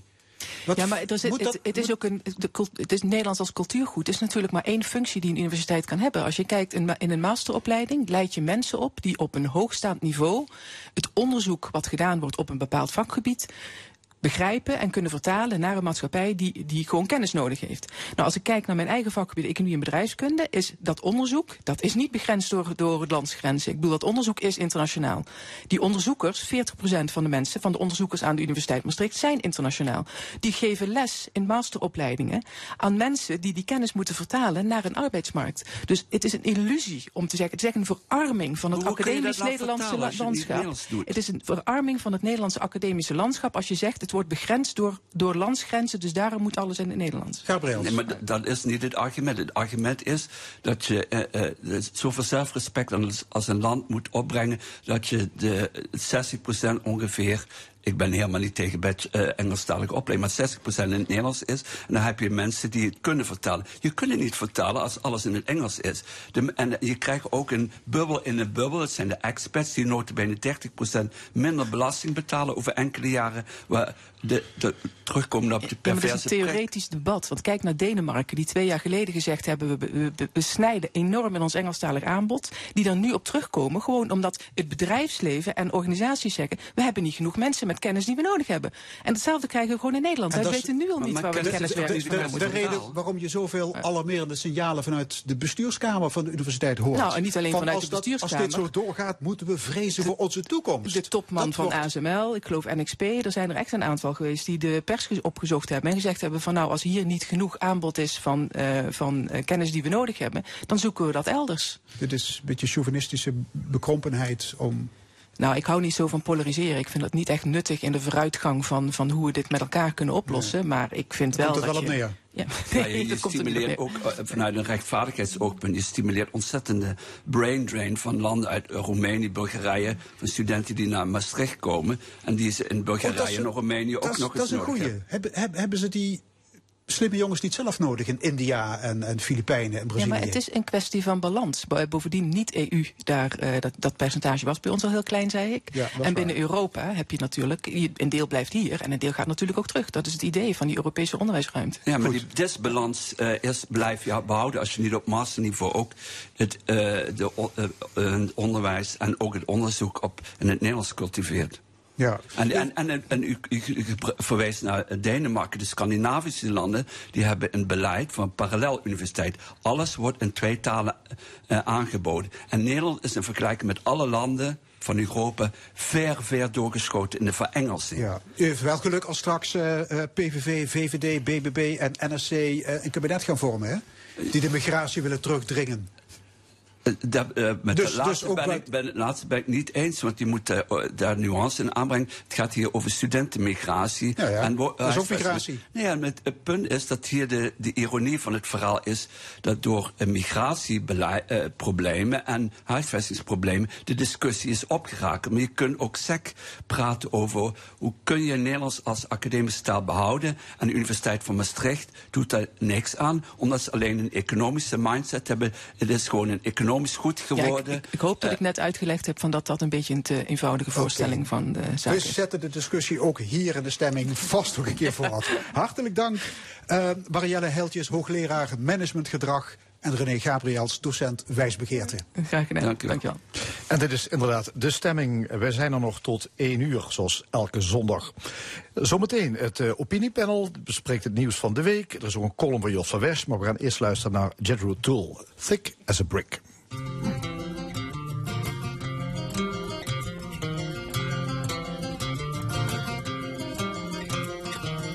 Really don't mind if you sit this one out. My words but a whisper, your deafness a shout. I may make you feel, but I can't make you think. Your sperm's in the gutter, your love's in the sink. So you ride sails over the fields and you make all your animal deals and your wise men don't know how it feels to be thick as a brick.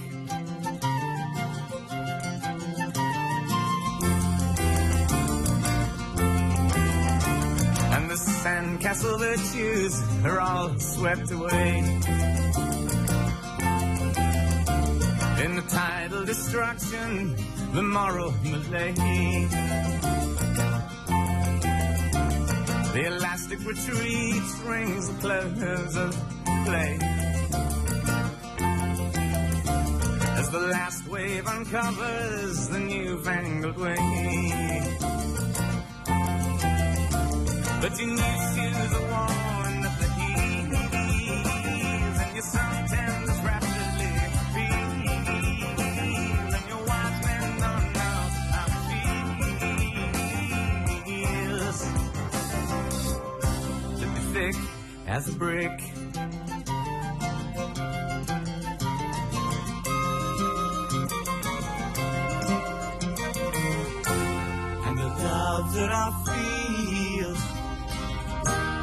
Is so far away.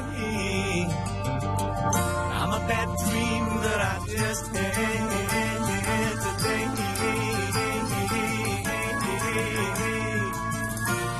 And you shake your head, and said it's a shame.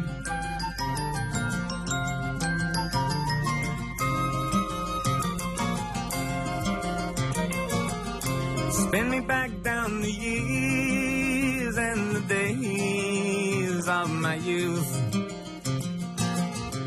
Draw the lace and black curtains and shut out the whole truth. Spin me down the long ages, let them sing the song.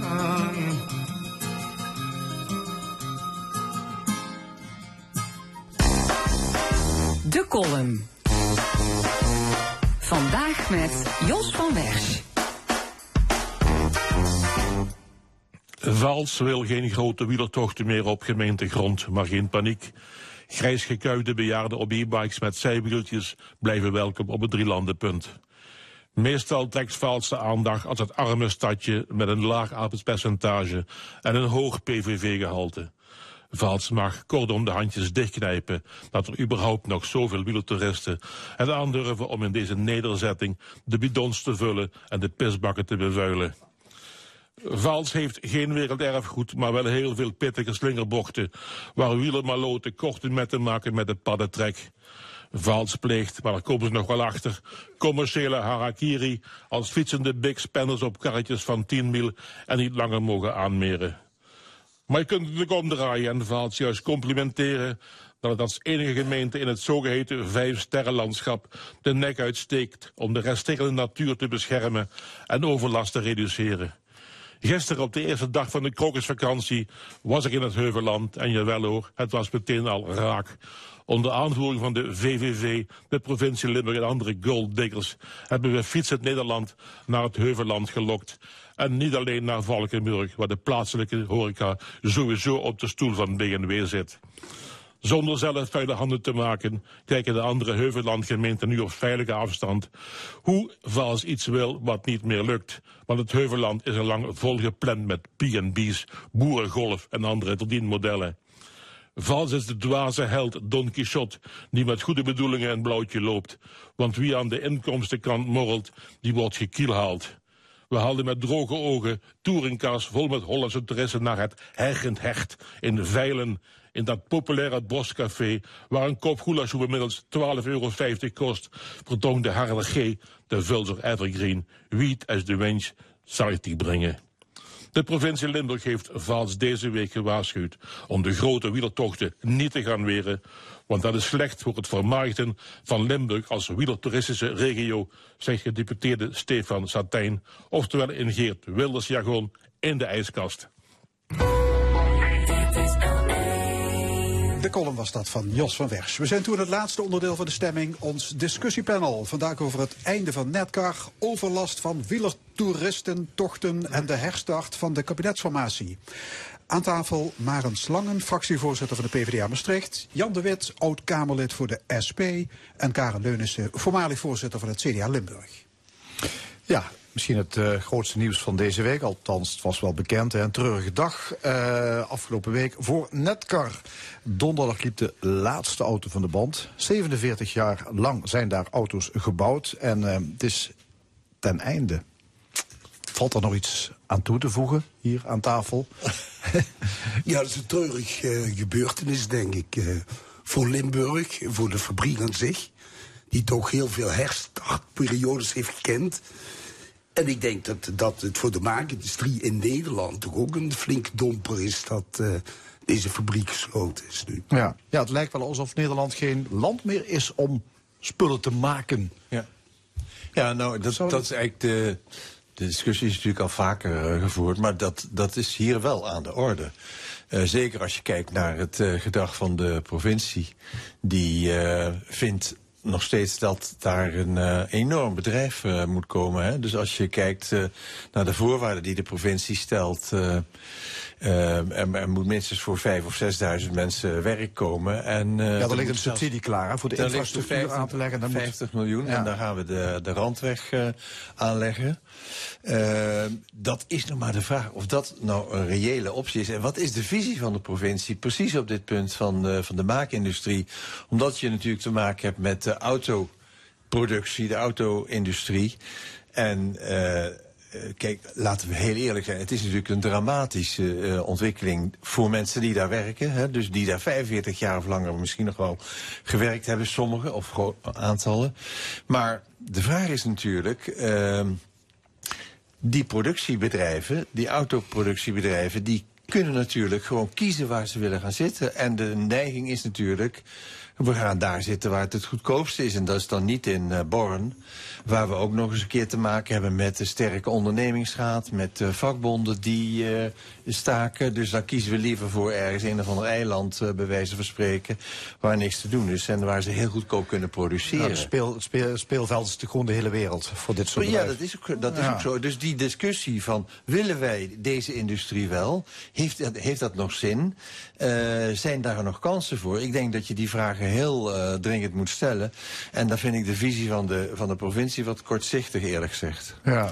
Maar het slangen? Nou ja, wat de visie van de provincie betreft, het gaat hier natuurlijk ook om ontzettend veel mensen. Hè. Dat zei je al net al terecht. En we hebben een aantal keer ook hier aan tafel al met elkaar gesproken over bedrijven die al dan niet om een bepaalde reden juist naar Limburg willen komen. Maar dan meer in de vorm van een, eh, een, een doos langs de snelweg, een hal eh, van staal. Of bedrijven die weer ver- die vertrekken en die we toch wel heel erg bij deze regio vinden passen. Dus ik vind nog breder eh, dan alleen maar kijken van ja, wat is nou die visie op die maakindustrie van de provincie. Moet er ook gekeken worden naar wat is nou de visie op eh, arbeiderschap, eh, craftsmanship in deze provincie. Wat willen wij als provincie voor de mensen in deze provincie, de mensen die er al heel lang wonen, jarenlang betrokken zijn bij bedrijven, hele gezinnen, hè, VDL, eh, Netcar gezinnen, eh, families. En ik vind dus dat het veel verder gaat dan alleen maar dat, die economische visie. Ehm, maar dat je echt heel erg goed moet kijken naar wat, welke provincie willen wij zijn voor al die mensen die er ook eh, kunnen werken. Welke banen willen we dan bieden? Ja. Hoe zien we onze rol als provincie?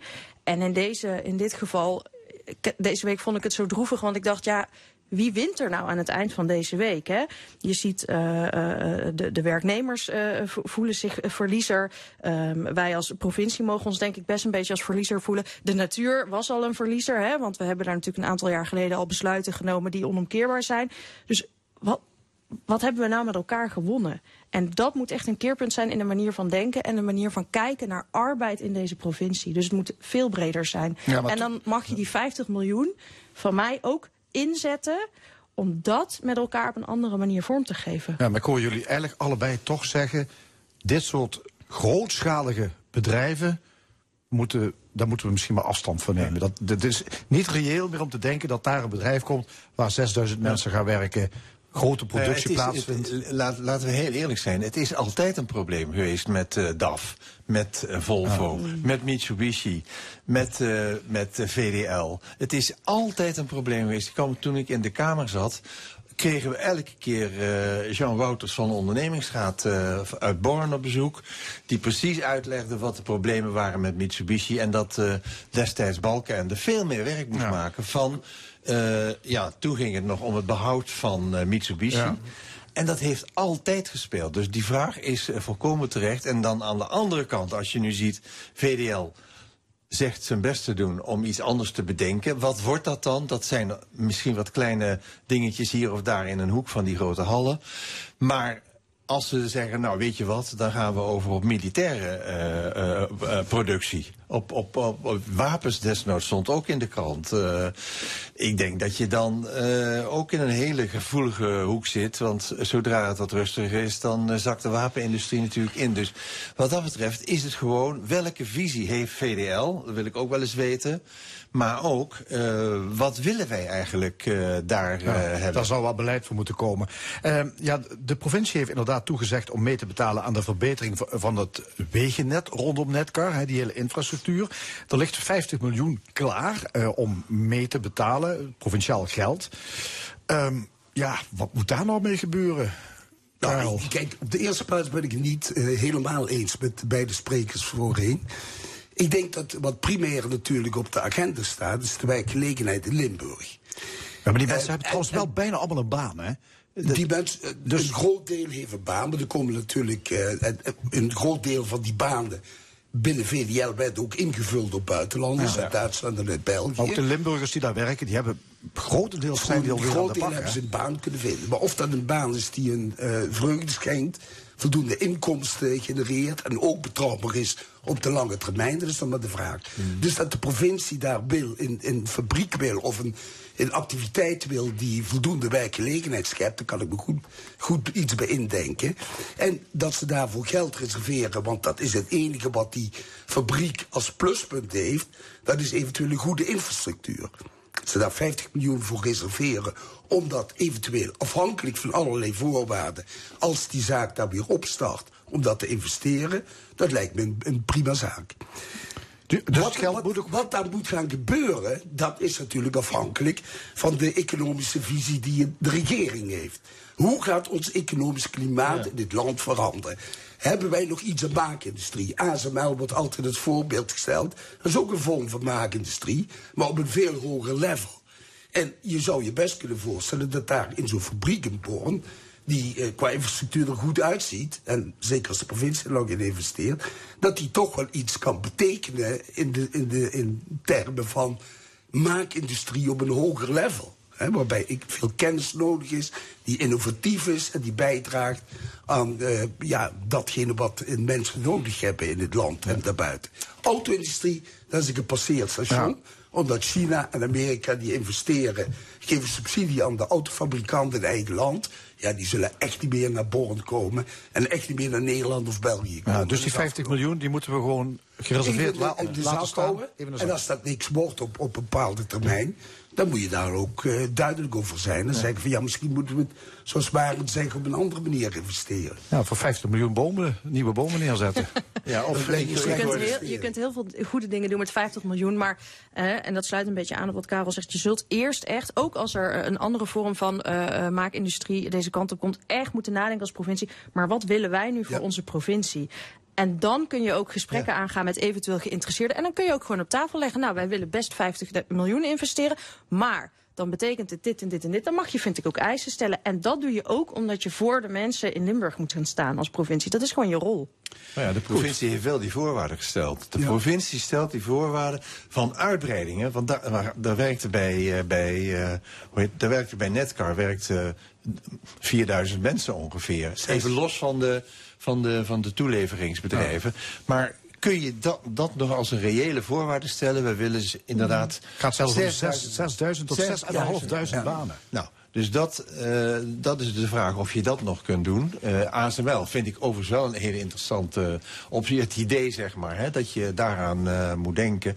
Maar het, het, het feit dat je ehm, eh, 50 miljoen hebt gereserveerd... ik hoorde eerder in de uitzending al dat iemand voor het, eh, het eh, natuurgravenbos... of hoe heet zoiets... eh, Natuurbegraafplaats. Dat, dat, dat je die 50 miljoen daar ook voor eh, zou kunnen... Dus er wordt op alle mogelijke manieren gekeken naar die 50 miljoen. Misschien ook nog iets voor Vaals. Oké.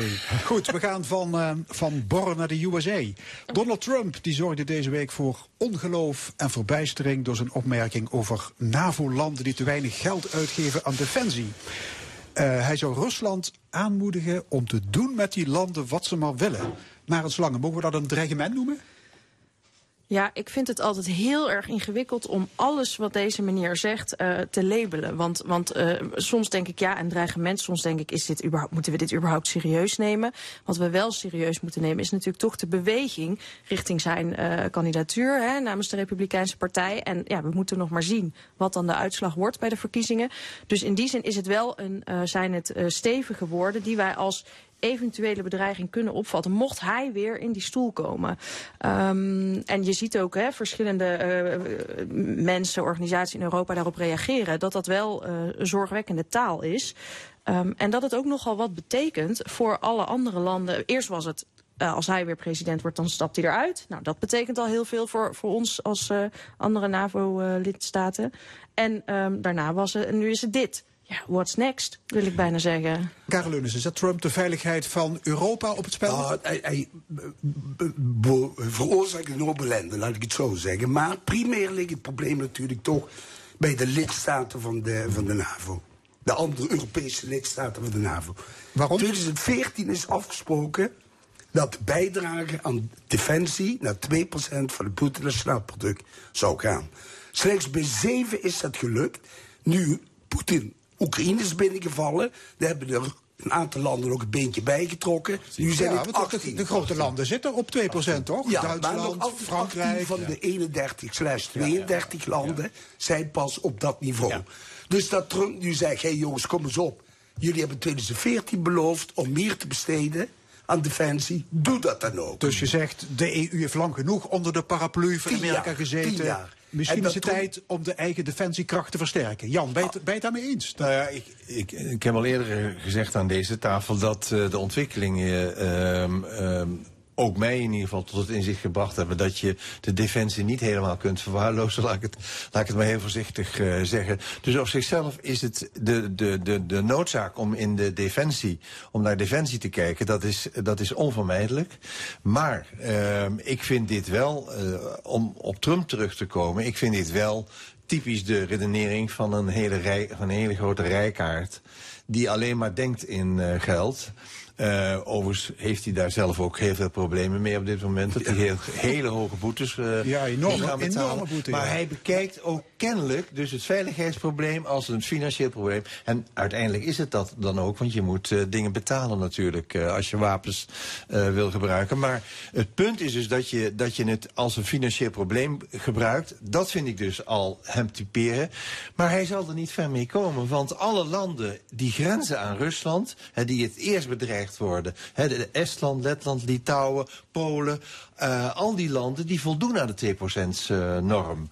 en dus wat dat betreft kan hij niet zeggen van eh, we, eh, ik, eh, ik doe maar verder niks Ja, meer. En wat maar- moet je dan maar doen? Jan, maar de NAVO is gebaseerd op dat principe. Hè? Een aanval op één van de lidstaten Ja. is een aanval op allen. Hè? Het beroemde artikel 5.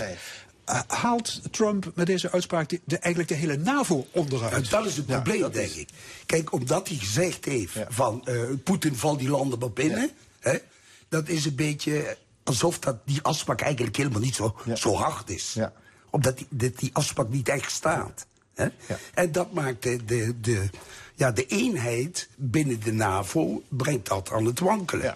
Dat is duidelijk. Het begin van het einde en van de dat, dat is transatlantische dat is betrekkingen. heel slecht naar, naar Rusland toe en naar China toe en dat soort landen. Nou ja, dat is dus wel de, kunnen de vrees die er is dat Trump uit de NAVO eh stapt. Ja, daar Eh, heeft hij een paar keer en op gezinspeeld, hè, toen hij president was. Wetten in Amerika voor aangenomen om te voorkomen dat hij dat eh, kan doen.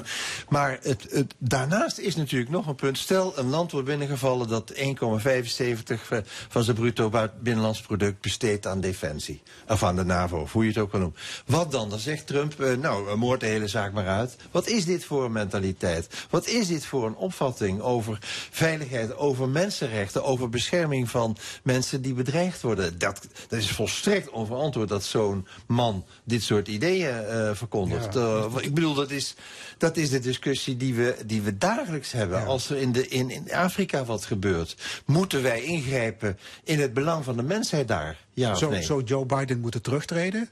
Om een andere democraat de kans te geven om Trump uit het Witte Huis te houden? Ja, als, als die er was, dan... eh, dan eh, Ja, ik denk dat de Democraten dat zelf al bedacht zouden hebben. Als ze een goede andere kandidaat hebben. Ja. Om niet Biden eh, op, op pad te sturen. Zo'n groot land, zoveel mensen. En ze vinden niemand. Nee, het is, ja, het is onvoorstelbaar. Het is natuurlijk... eh, Maar de- het is toch maar de vraag of Trump dat echt gemeend heeft. hè. Het kan ook het schot het het zijn. Hij zegt het wel. En hij Ja. veroorzaakt daarmee schade en instabiliteit. En eh, Dus dat, is eh, wel het negatieve één- effect. één hoop. Hij is eh, niet zo vergeetachtig als eh, Biden, maar hij leidt aan hetzelfde euvel. Dus wellicht is hij dit, eh, de opmerking die hij nu gemaakt heeft, weer vergeten volgende week. eh. Ja. Dus... Ja. Eh, we gaan naar het eh, onderwerp eh, van de column. Paniek namelijk bij organisaties van zeven Limburgse wielertoertochten. Want de gemeente Vaals die wil die grote toertochten gaan verbieden. En de organisaties die vrezen dat andere gemeenten misschien ook nog wel gaan volgen. Ja, begrijpen jullie dat Vaals die toertocht te zat is? Is iemand die denkt van ja, ik kan me daar wel iets bij voorstellen. Nou? Ik kan me denk ik niet goed genoeg eh, inbeelden hoe het eh, moet zijn voor eh, de mensen die in Vaals wonen of de ondernemers die daar in zekere zin wel of geen last van hebben. Maar wat ik, wat ik hier aan niet zo chic vond van de gemeente Vaals was het gebrek aan eh, communicatie richting de andere gemeenten. Die natuurlijk, zo'n toertocht stopt niet bij je gemeentegrens. Hè. Dit is echt een, eh, mega-event dat door allerlei gemeenten gaat. Dus ik vond het eh, erg makkelijk om dan te zeggen, nou, wij, wij willen eenzijdig zo'n besluit nemen. Ik hoop ook echt dat de, dat de gemeenteraad van Vels gaat daar deze week Ja. over spreken, komende week over spreken. Ja. En ik hoopte echt dat, dat, dat daar wel ruimte ook is voor een meer, ehm, ja, meer regionale aanpak van een gezamenlijk eh, event dat ook als problematisch kan worden ervaren. Want het- om het nou als een probleem eh, te bestempelen vind ik echt veel te ver gaan. Dus dat vond ik wel heel lastig. Hè. Als ik ook kijk naar hoe je als gemeentes met elkaar moet samenwerken, denk ik, nou, dan vond ik dit geen voorbeeld van eh, eh, lekker gecommuniceerd. Het was heel eenzijdig. Ehm, en daar hebben de andere gemeenten volgens mij ook inmiddels op gereageerd. En ik hoop dus ook dat zo'n eenzijdige opmerking of besluit van Vaals dadelijk niet leidt tot een soort domino-effect in andere gemeenten. Want dat zou enorm jammer zijn. Volgens mij moet je gezamenlijk kijken naar wat is de beste aanpak om de negatieve ervaringen die er zijn met deze evenementen op te pakken. Wat, wat mij stoort, eh, het is ook in, in, de, in, de, in de column van eh, Jos van Wers net eh, genoemd. Dat is dat je altijd eh, weer tegenover elkaar krijgt. Ja, die mensen hebben wel overlast. En die gemeente die zit wel in een enorme troep en een enorme eh, veiligheidsvraagstuk wat ze moeten oplossen. Maar eh, er komen miljoenen binnen bij de horeca, bij de restaurants, bij weet ik veel waar eh, mensen. Dus dat. dat Natuurlijk moet je daar oog voor hebben. Maar ik denk dat als je iets eh, zou moeten regelen waar al aanzetten voor gedaan zijn, om dat gewoon regionaal te regelen. En te zeggen, wat kunnen wij nog aan? Want de, de overlast die mensen ondervinden is natuurlijk een reëel probleem. Maar ook de schade die aan de natuur wordt aangebracht. En die delven steeds het onderspit tegenover dat grote economische belang van eh, al die mensen die, daar, m- eh, die daaraan verdienen. Ik denk dat je die vraag gewoon moet, eh, moet stellen van het wordt tijd dat we dat gewoon in evenwicht brengen. En dat we in ieder geval maatregelen nemen. Want het zijn niet alleen de fietstochten. Hè. Er wordt de meest uiteenlopende activiteiten georganiseerd. Dus het is niet een keer alleen maar een fietstocht. Nee, Eh, zijn ook e-bikers, scooters, motoren, auto's, En- oldtimers, weet ik veel. wat Wat dat kan allemaal, betreft is het natuurlijk... nou, iedereen heeft eh, waarschijnlijk wel zijn eigen ervaringen. Als je daar in het Heuvelland eh, probeert te wandelen en eh Ja, de ene Jij zegt er moet meer, eh, meer- meer, gekeken worden ook naar de mensen die er de problemen absoluut, van onder. Absoluut, dus, Ja. je moet, dus je zult moeten kijken eh, de- eh, met routes. Hè, dus eh, de 50 miljoen van de provincie voor infrastructuur kan gebruikt worden ook voor het aanleggen van fietspaden. Hè, waar ook voor Ja, maar die, maar ja, die toertocht gaat niet over fietspaden. fietspaden. Nee, nee, hoe- kijk jij er naar, Karel? Dus- Nou, dubbel eigenlijk. Kijk, van de ene kant zeg ik van het is goed dat die tochten georganiseerd worden. Dan moet iedereen even voor die twee dagen keer zeven door die zure appelen heen bijten. Dat zijn zeven weekenden, hè? Ja, zijn zeven weekenden. Maar Ja. van de andere kant, als je ieder weekend, iedereen wil ooit eens een keer de, de Amstel Gold Race gefietst hebben. Als je goed kunt fietsen. Of denk goed te kunnen fietsen. Nou, dan, kom je, dan heb je niet één keer last in een weekend. Maar dan heb je ieder weekend last. Ja, maar dat heb je al, hè? Die, die, die, die losse Nee, recreanten, maar die als komen die, al als die 15.000 die aan zo'n Amstel Gold Race meedoen, verspreid over x aantal weekenden hier naar Limburg toe komen op de fiets in groepjes. Nou, dat is een ellende hoor, dat kan ik je vertellen. Ja. Dan ben je er niet zomaar vanaf. Tweede punt is, ik vraag me af wat het economisch effect is van die fietstochten. Kijk, die mensen nemen hun eh, eten mee, hun broodjes en hun drankje. Van, vanuit het uh? Emmeloord en, en biertjes en weet ik wat al niet. B&B. Ik vraag me af of de horeca er zoveel gewin van heeft. En ja, de Nou ja, de rotzooi hoor- die ze achterlaten. Koninklijke Horeca Nederland heeft ook een brief gestuurd de Ja, dus dat zou betekenen dat ze toch wel wat Denk, verteren. ja, zou je denken. Ja, ja. Ja, overigens, oh, misschien wel opmerkelijk, gedeputeerde eh Steven Satijn, die heeft ook een brief geschreven aan de gemeenteraad van Vaals met de vraag om dat verbod op die toertochten, om dat ja, in elk geval niet te laten doorgaan. Ehm, s- Ja, maar dat heeft te maken, denk ik, met het feit dat ze een mooie naam is dat. Grensoverschrijdend wielerbeleid is in 2022 nou door al die gemeentes en de provincie vastgesteld. Ja. Daar hebben ze dan ook naar kunnen kijken. De voor's en de tegens. Ook Vaals. afgewogen. Ja. Ook Ja. Vaals. Ja. Ook. En dat is wat de vindt, gemeente nu vindt en dat, Maarten en dan vind je niet gek dat Satijn de, geme- de gemeenteraad Nou ja, hij, vraagt... misschien dat die Vaals er nog eens aan herinnert. Nou, dat ze heeft- twee jaar geleden daarmee ingestemd Ze hebben daar hebben. afspraken Hij over gemaakt met elkaar. En dat, dat Vaals trekt dat nu eenzijdig, of lijkt dat nu eenzijdig te willen intrekken. En dat is precies mijn punt, dat ik dat dus niet, eh, sowieso niet netjes vind naar de andere gemeente. Je hebt met elkaar afspraken gemaakt. Dan moet je met elkaar aan tafel zeggen, goh, wij twijfelen ernstig over die toen gemaakte afspraken. Hoe gaan we dit met elkaar eh, bekijken. En ik snap dus wel dat eh, de gedeputeerden vanuit die rol, als zijnde een van de partners die die afspraken hebben Ja. gemaakt, die brief schrijven. Hij noemt, ook, het- hij noemt ook het waterbed. Hij noemt het waterbed Ja, ja. Ja. Dat is het punt natuurlijk wat hier, wat hier gebeurt. Daarom zeg je, eh, het, het kan niet alleen door Vaals worden opgelost. Het zal veel breder eh, moeten. Want anders eh, krijgt de ander het voor te kiezen. Dus in dat opzicht heeft Satijn daar wel een punt. Oké, dan eh, de kabinetsformatie. Die is weer eh, terug bij af. Hoe hebben jullie de afgelopen twee weken naar dit schouwspel zitten te kijken? Maar Slangen? Ja, ik, ik vind het heel interessant, omdat ik eh, toch het gevoel krijg dat mijn partij op sommige momenten hele gekke sleutelposities lijkt te krijgen. En De dat Partij van de Arbeid. De Partij van de Arbeid ma- mag het weer oplossen. Nee, dat is natuurlijk wat korter de bocht, maar ik heb wel ook afgelopen week met. Ja, maar, maar wacht even, Plasterk Ja, en nu was als eerste Kim Kim Putters. Putters. Hoe, hoe Ja. kan dat? Wat, wat, Hoe kan dat? Nou ja, goed. Ik denk, eh, nou, ik denk bij Kim Putters wel dat hij eh, zijn, zijn eh, sporen verdiend heeft op allerlei terreinen. En om dit te kunnen doen, niet, niet per se als de hardste ja, hardloper binnen de P van de A. Ik denk dat hij op allerlei andere terreinen dingen Oké, heeft laten maar zien. bij de SP zou dat niet worden gepikt, denk ik. Dat weet, dat weet Dat ik niet. Dat weet wie ik weet? niet. Denk je dat Jan Marijnissen... eh, oh, zo op die manier. Nee, dat, dat, dat zou hij niet, eh, dat Nee. zou hij niet doen. Maar ehm, eh, je weet ook niet wat er eh, speelt bij Wilders. Of dat ook niet de strategie is van Wilders om... eh, ehm, waar hij zelf kennelijk niemand eh, heeft... om in ieder geval iemand te hebben die nog enige statuur heeft... en die ook nog iets kan wa- waarvan ik denk... nou ja, Putters die heeft wat meer eh, in zijn mars, eh, denk ik, dan, eh, dan Plasterk op dit punt. En het doet het ook, denk ik, verstandiger dan, eh, dan Plasterk. Maar eh, ik denk dat het de tactiek van Wilders is om maar ac- geaccepteerd te worden... en om maar dat draagvlak eh, te vergroten bij de andere partijen om eh, mee in zee te gaan. Ja, maar Putters gaat nu gesprekken voeren met alle fractievoorzitters. is dat zinvol? Dat Karel is logisch. In het kader van de, de, het extra-parlementair eh, parlement, hè, of kabinet, dat eh, zoveel mogelijk eh, partijen daarbij betrokken worden. Om die, eh, en, wat om zich nu voorstelt, maar dat moet nog beklijven bij anderen. Met wisselende meerderheden zou je dan eh, regeringsbeleid kunnen maken. Gebaseerd op een regeerakkoord wat opgesteld is op hoofdlijnen van beleid. Maar waarom die voor PvdA-mensen kiest, eh, is, ik denk niet zozeer voor PvdA-mensen. Ook wel omdat PvdA natuurlijk een partij is die nu buiten die formatie staat. Maar Plasterk die had die ontmoet op een, eh, op een, eh, eiland. in Bonaire of Curaçao, weet ik veel. Bonaire. En eh, Putters is gewoon een hele goede kerel. Ik heb met Putters in de Eerste Kamer gezeten. Dat is echt iemand die buiten de paden wil treden.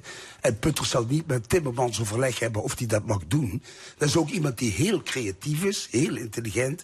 Die, als iemand in staat zou moeten zijn om met een creatieve optie te Ja, komen... en, en, is het en hij gaat ook Herman Tjink Willink en, Ja. en Tom de Graaf Dat erbij is een halen. Dat soort zwaar gewicht. Dus hij laat zich goed informeren over Maar dat wat geeft- zijn allemaal de mogelijkheden. Wel aan dat hij aan een soort Mission Impossible is begonnen. Als je die mensen nodig hebt. Nou, en ik geef ook aan dat hij grondig eh, in de, de- de basis wil leggen voor een voorstel waar hij eventueel mee komt. Maar wat draait dit op uit? Natuurlijk, het blijft, nou, eh, het, ik, ik, ik zie zelf dat extra parlementair kabinet. Ik denk dat het een, een, een soort garantie is op een mislukking. eh, omdat je weliswaar hoofdlijnen afspreekt, maar je moet steeds zoeken naar eh, wie steunt. Wie steunt dit en wat is dat voor beleid dat je dan kunt ontwikkelen? Dat is maar heel beperkt. Nou, het En dat- beleid dat de, de ruzies zeg maar, liggen voor het oprapen. En de onzekerheid ook. Dus als, als, als je het hebt over de grote problemen van stikstof, over de, de, het klimaat, over wonen, over veiligheid, noem maar migratie. Dat is dus één eh, variabel geheel. Ja, maar de enige oplossing die er nu is, is een extra parlementair kabinet. Omzicht die blokkeert een meerderheidskabinet, dat gaat hij gewoon niet in zitten. Hij blokkeert een minderheidskabinet waar hij in zou moeten gaan zitten. En hij gedoogt. En hij gedoogt Dat vind ik een beetje dubbele wel. Hè. Hij accepteert eh Ja. Wilders niet als die in het kabinet zit, maar wel gedogen. Dat Ja. vind ik een beetje raar. Hartelijk dus dank. experimenteren is het enige kabinet. Discussiepanel Karel Leunissen, Jan de Wit en Marens Langen. En dit was de stemming. Vandaag gemaakt door Perry Eurlings, Fons en Frank Ruber. Graag tot volgende week zondag, 11 uur. Ja, en dit programma is terug te luisteren via onze website l1.nl en via podcast. Nog een mooie zondag.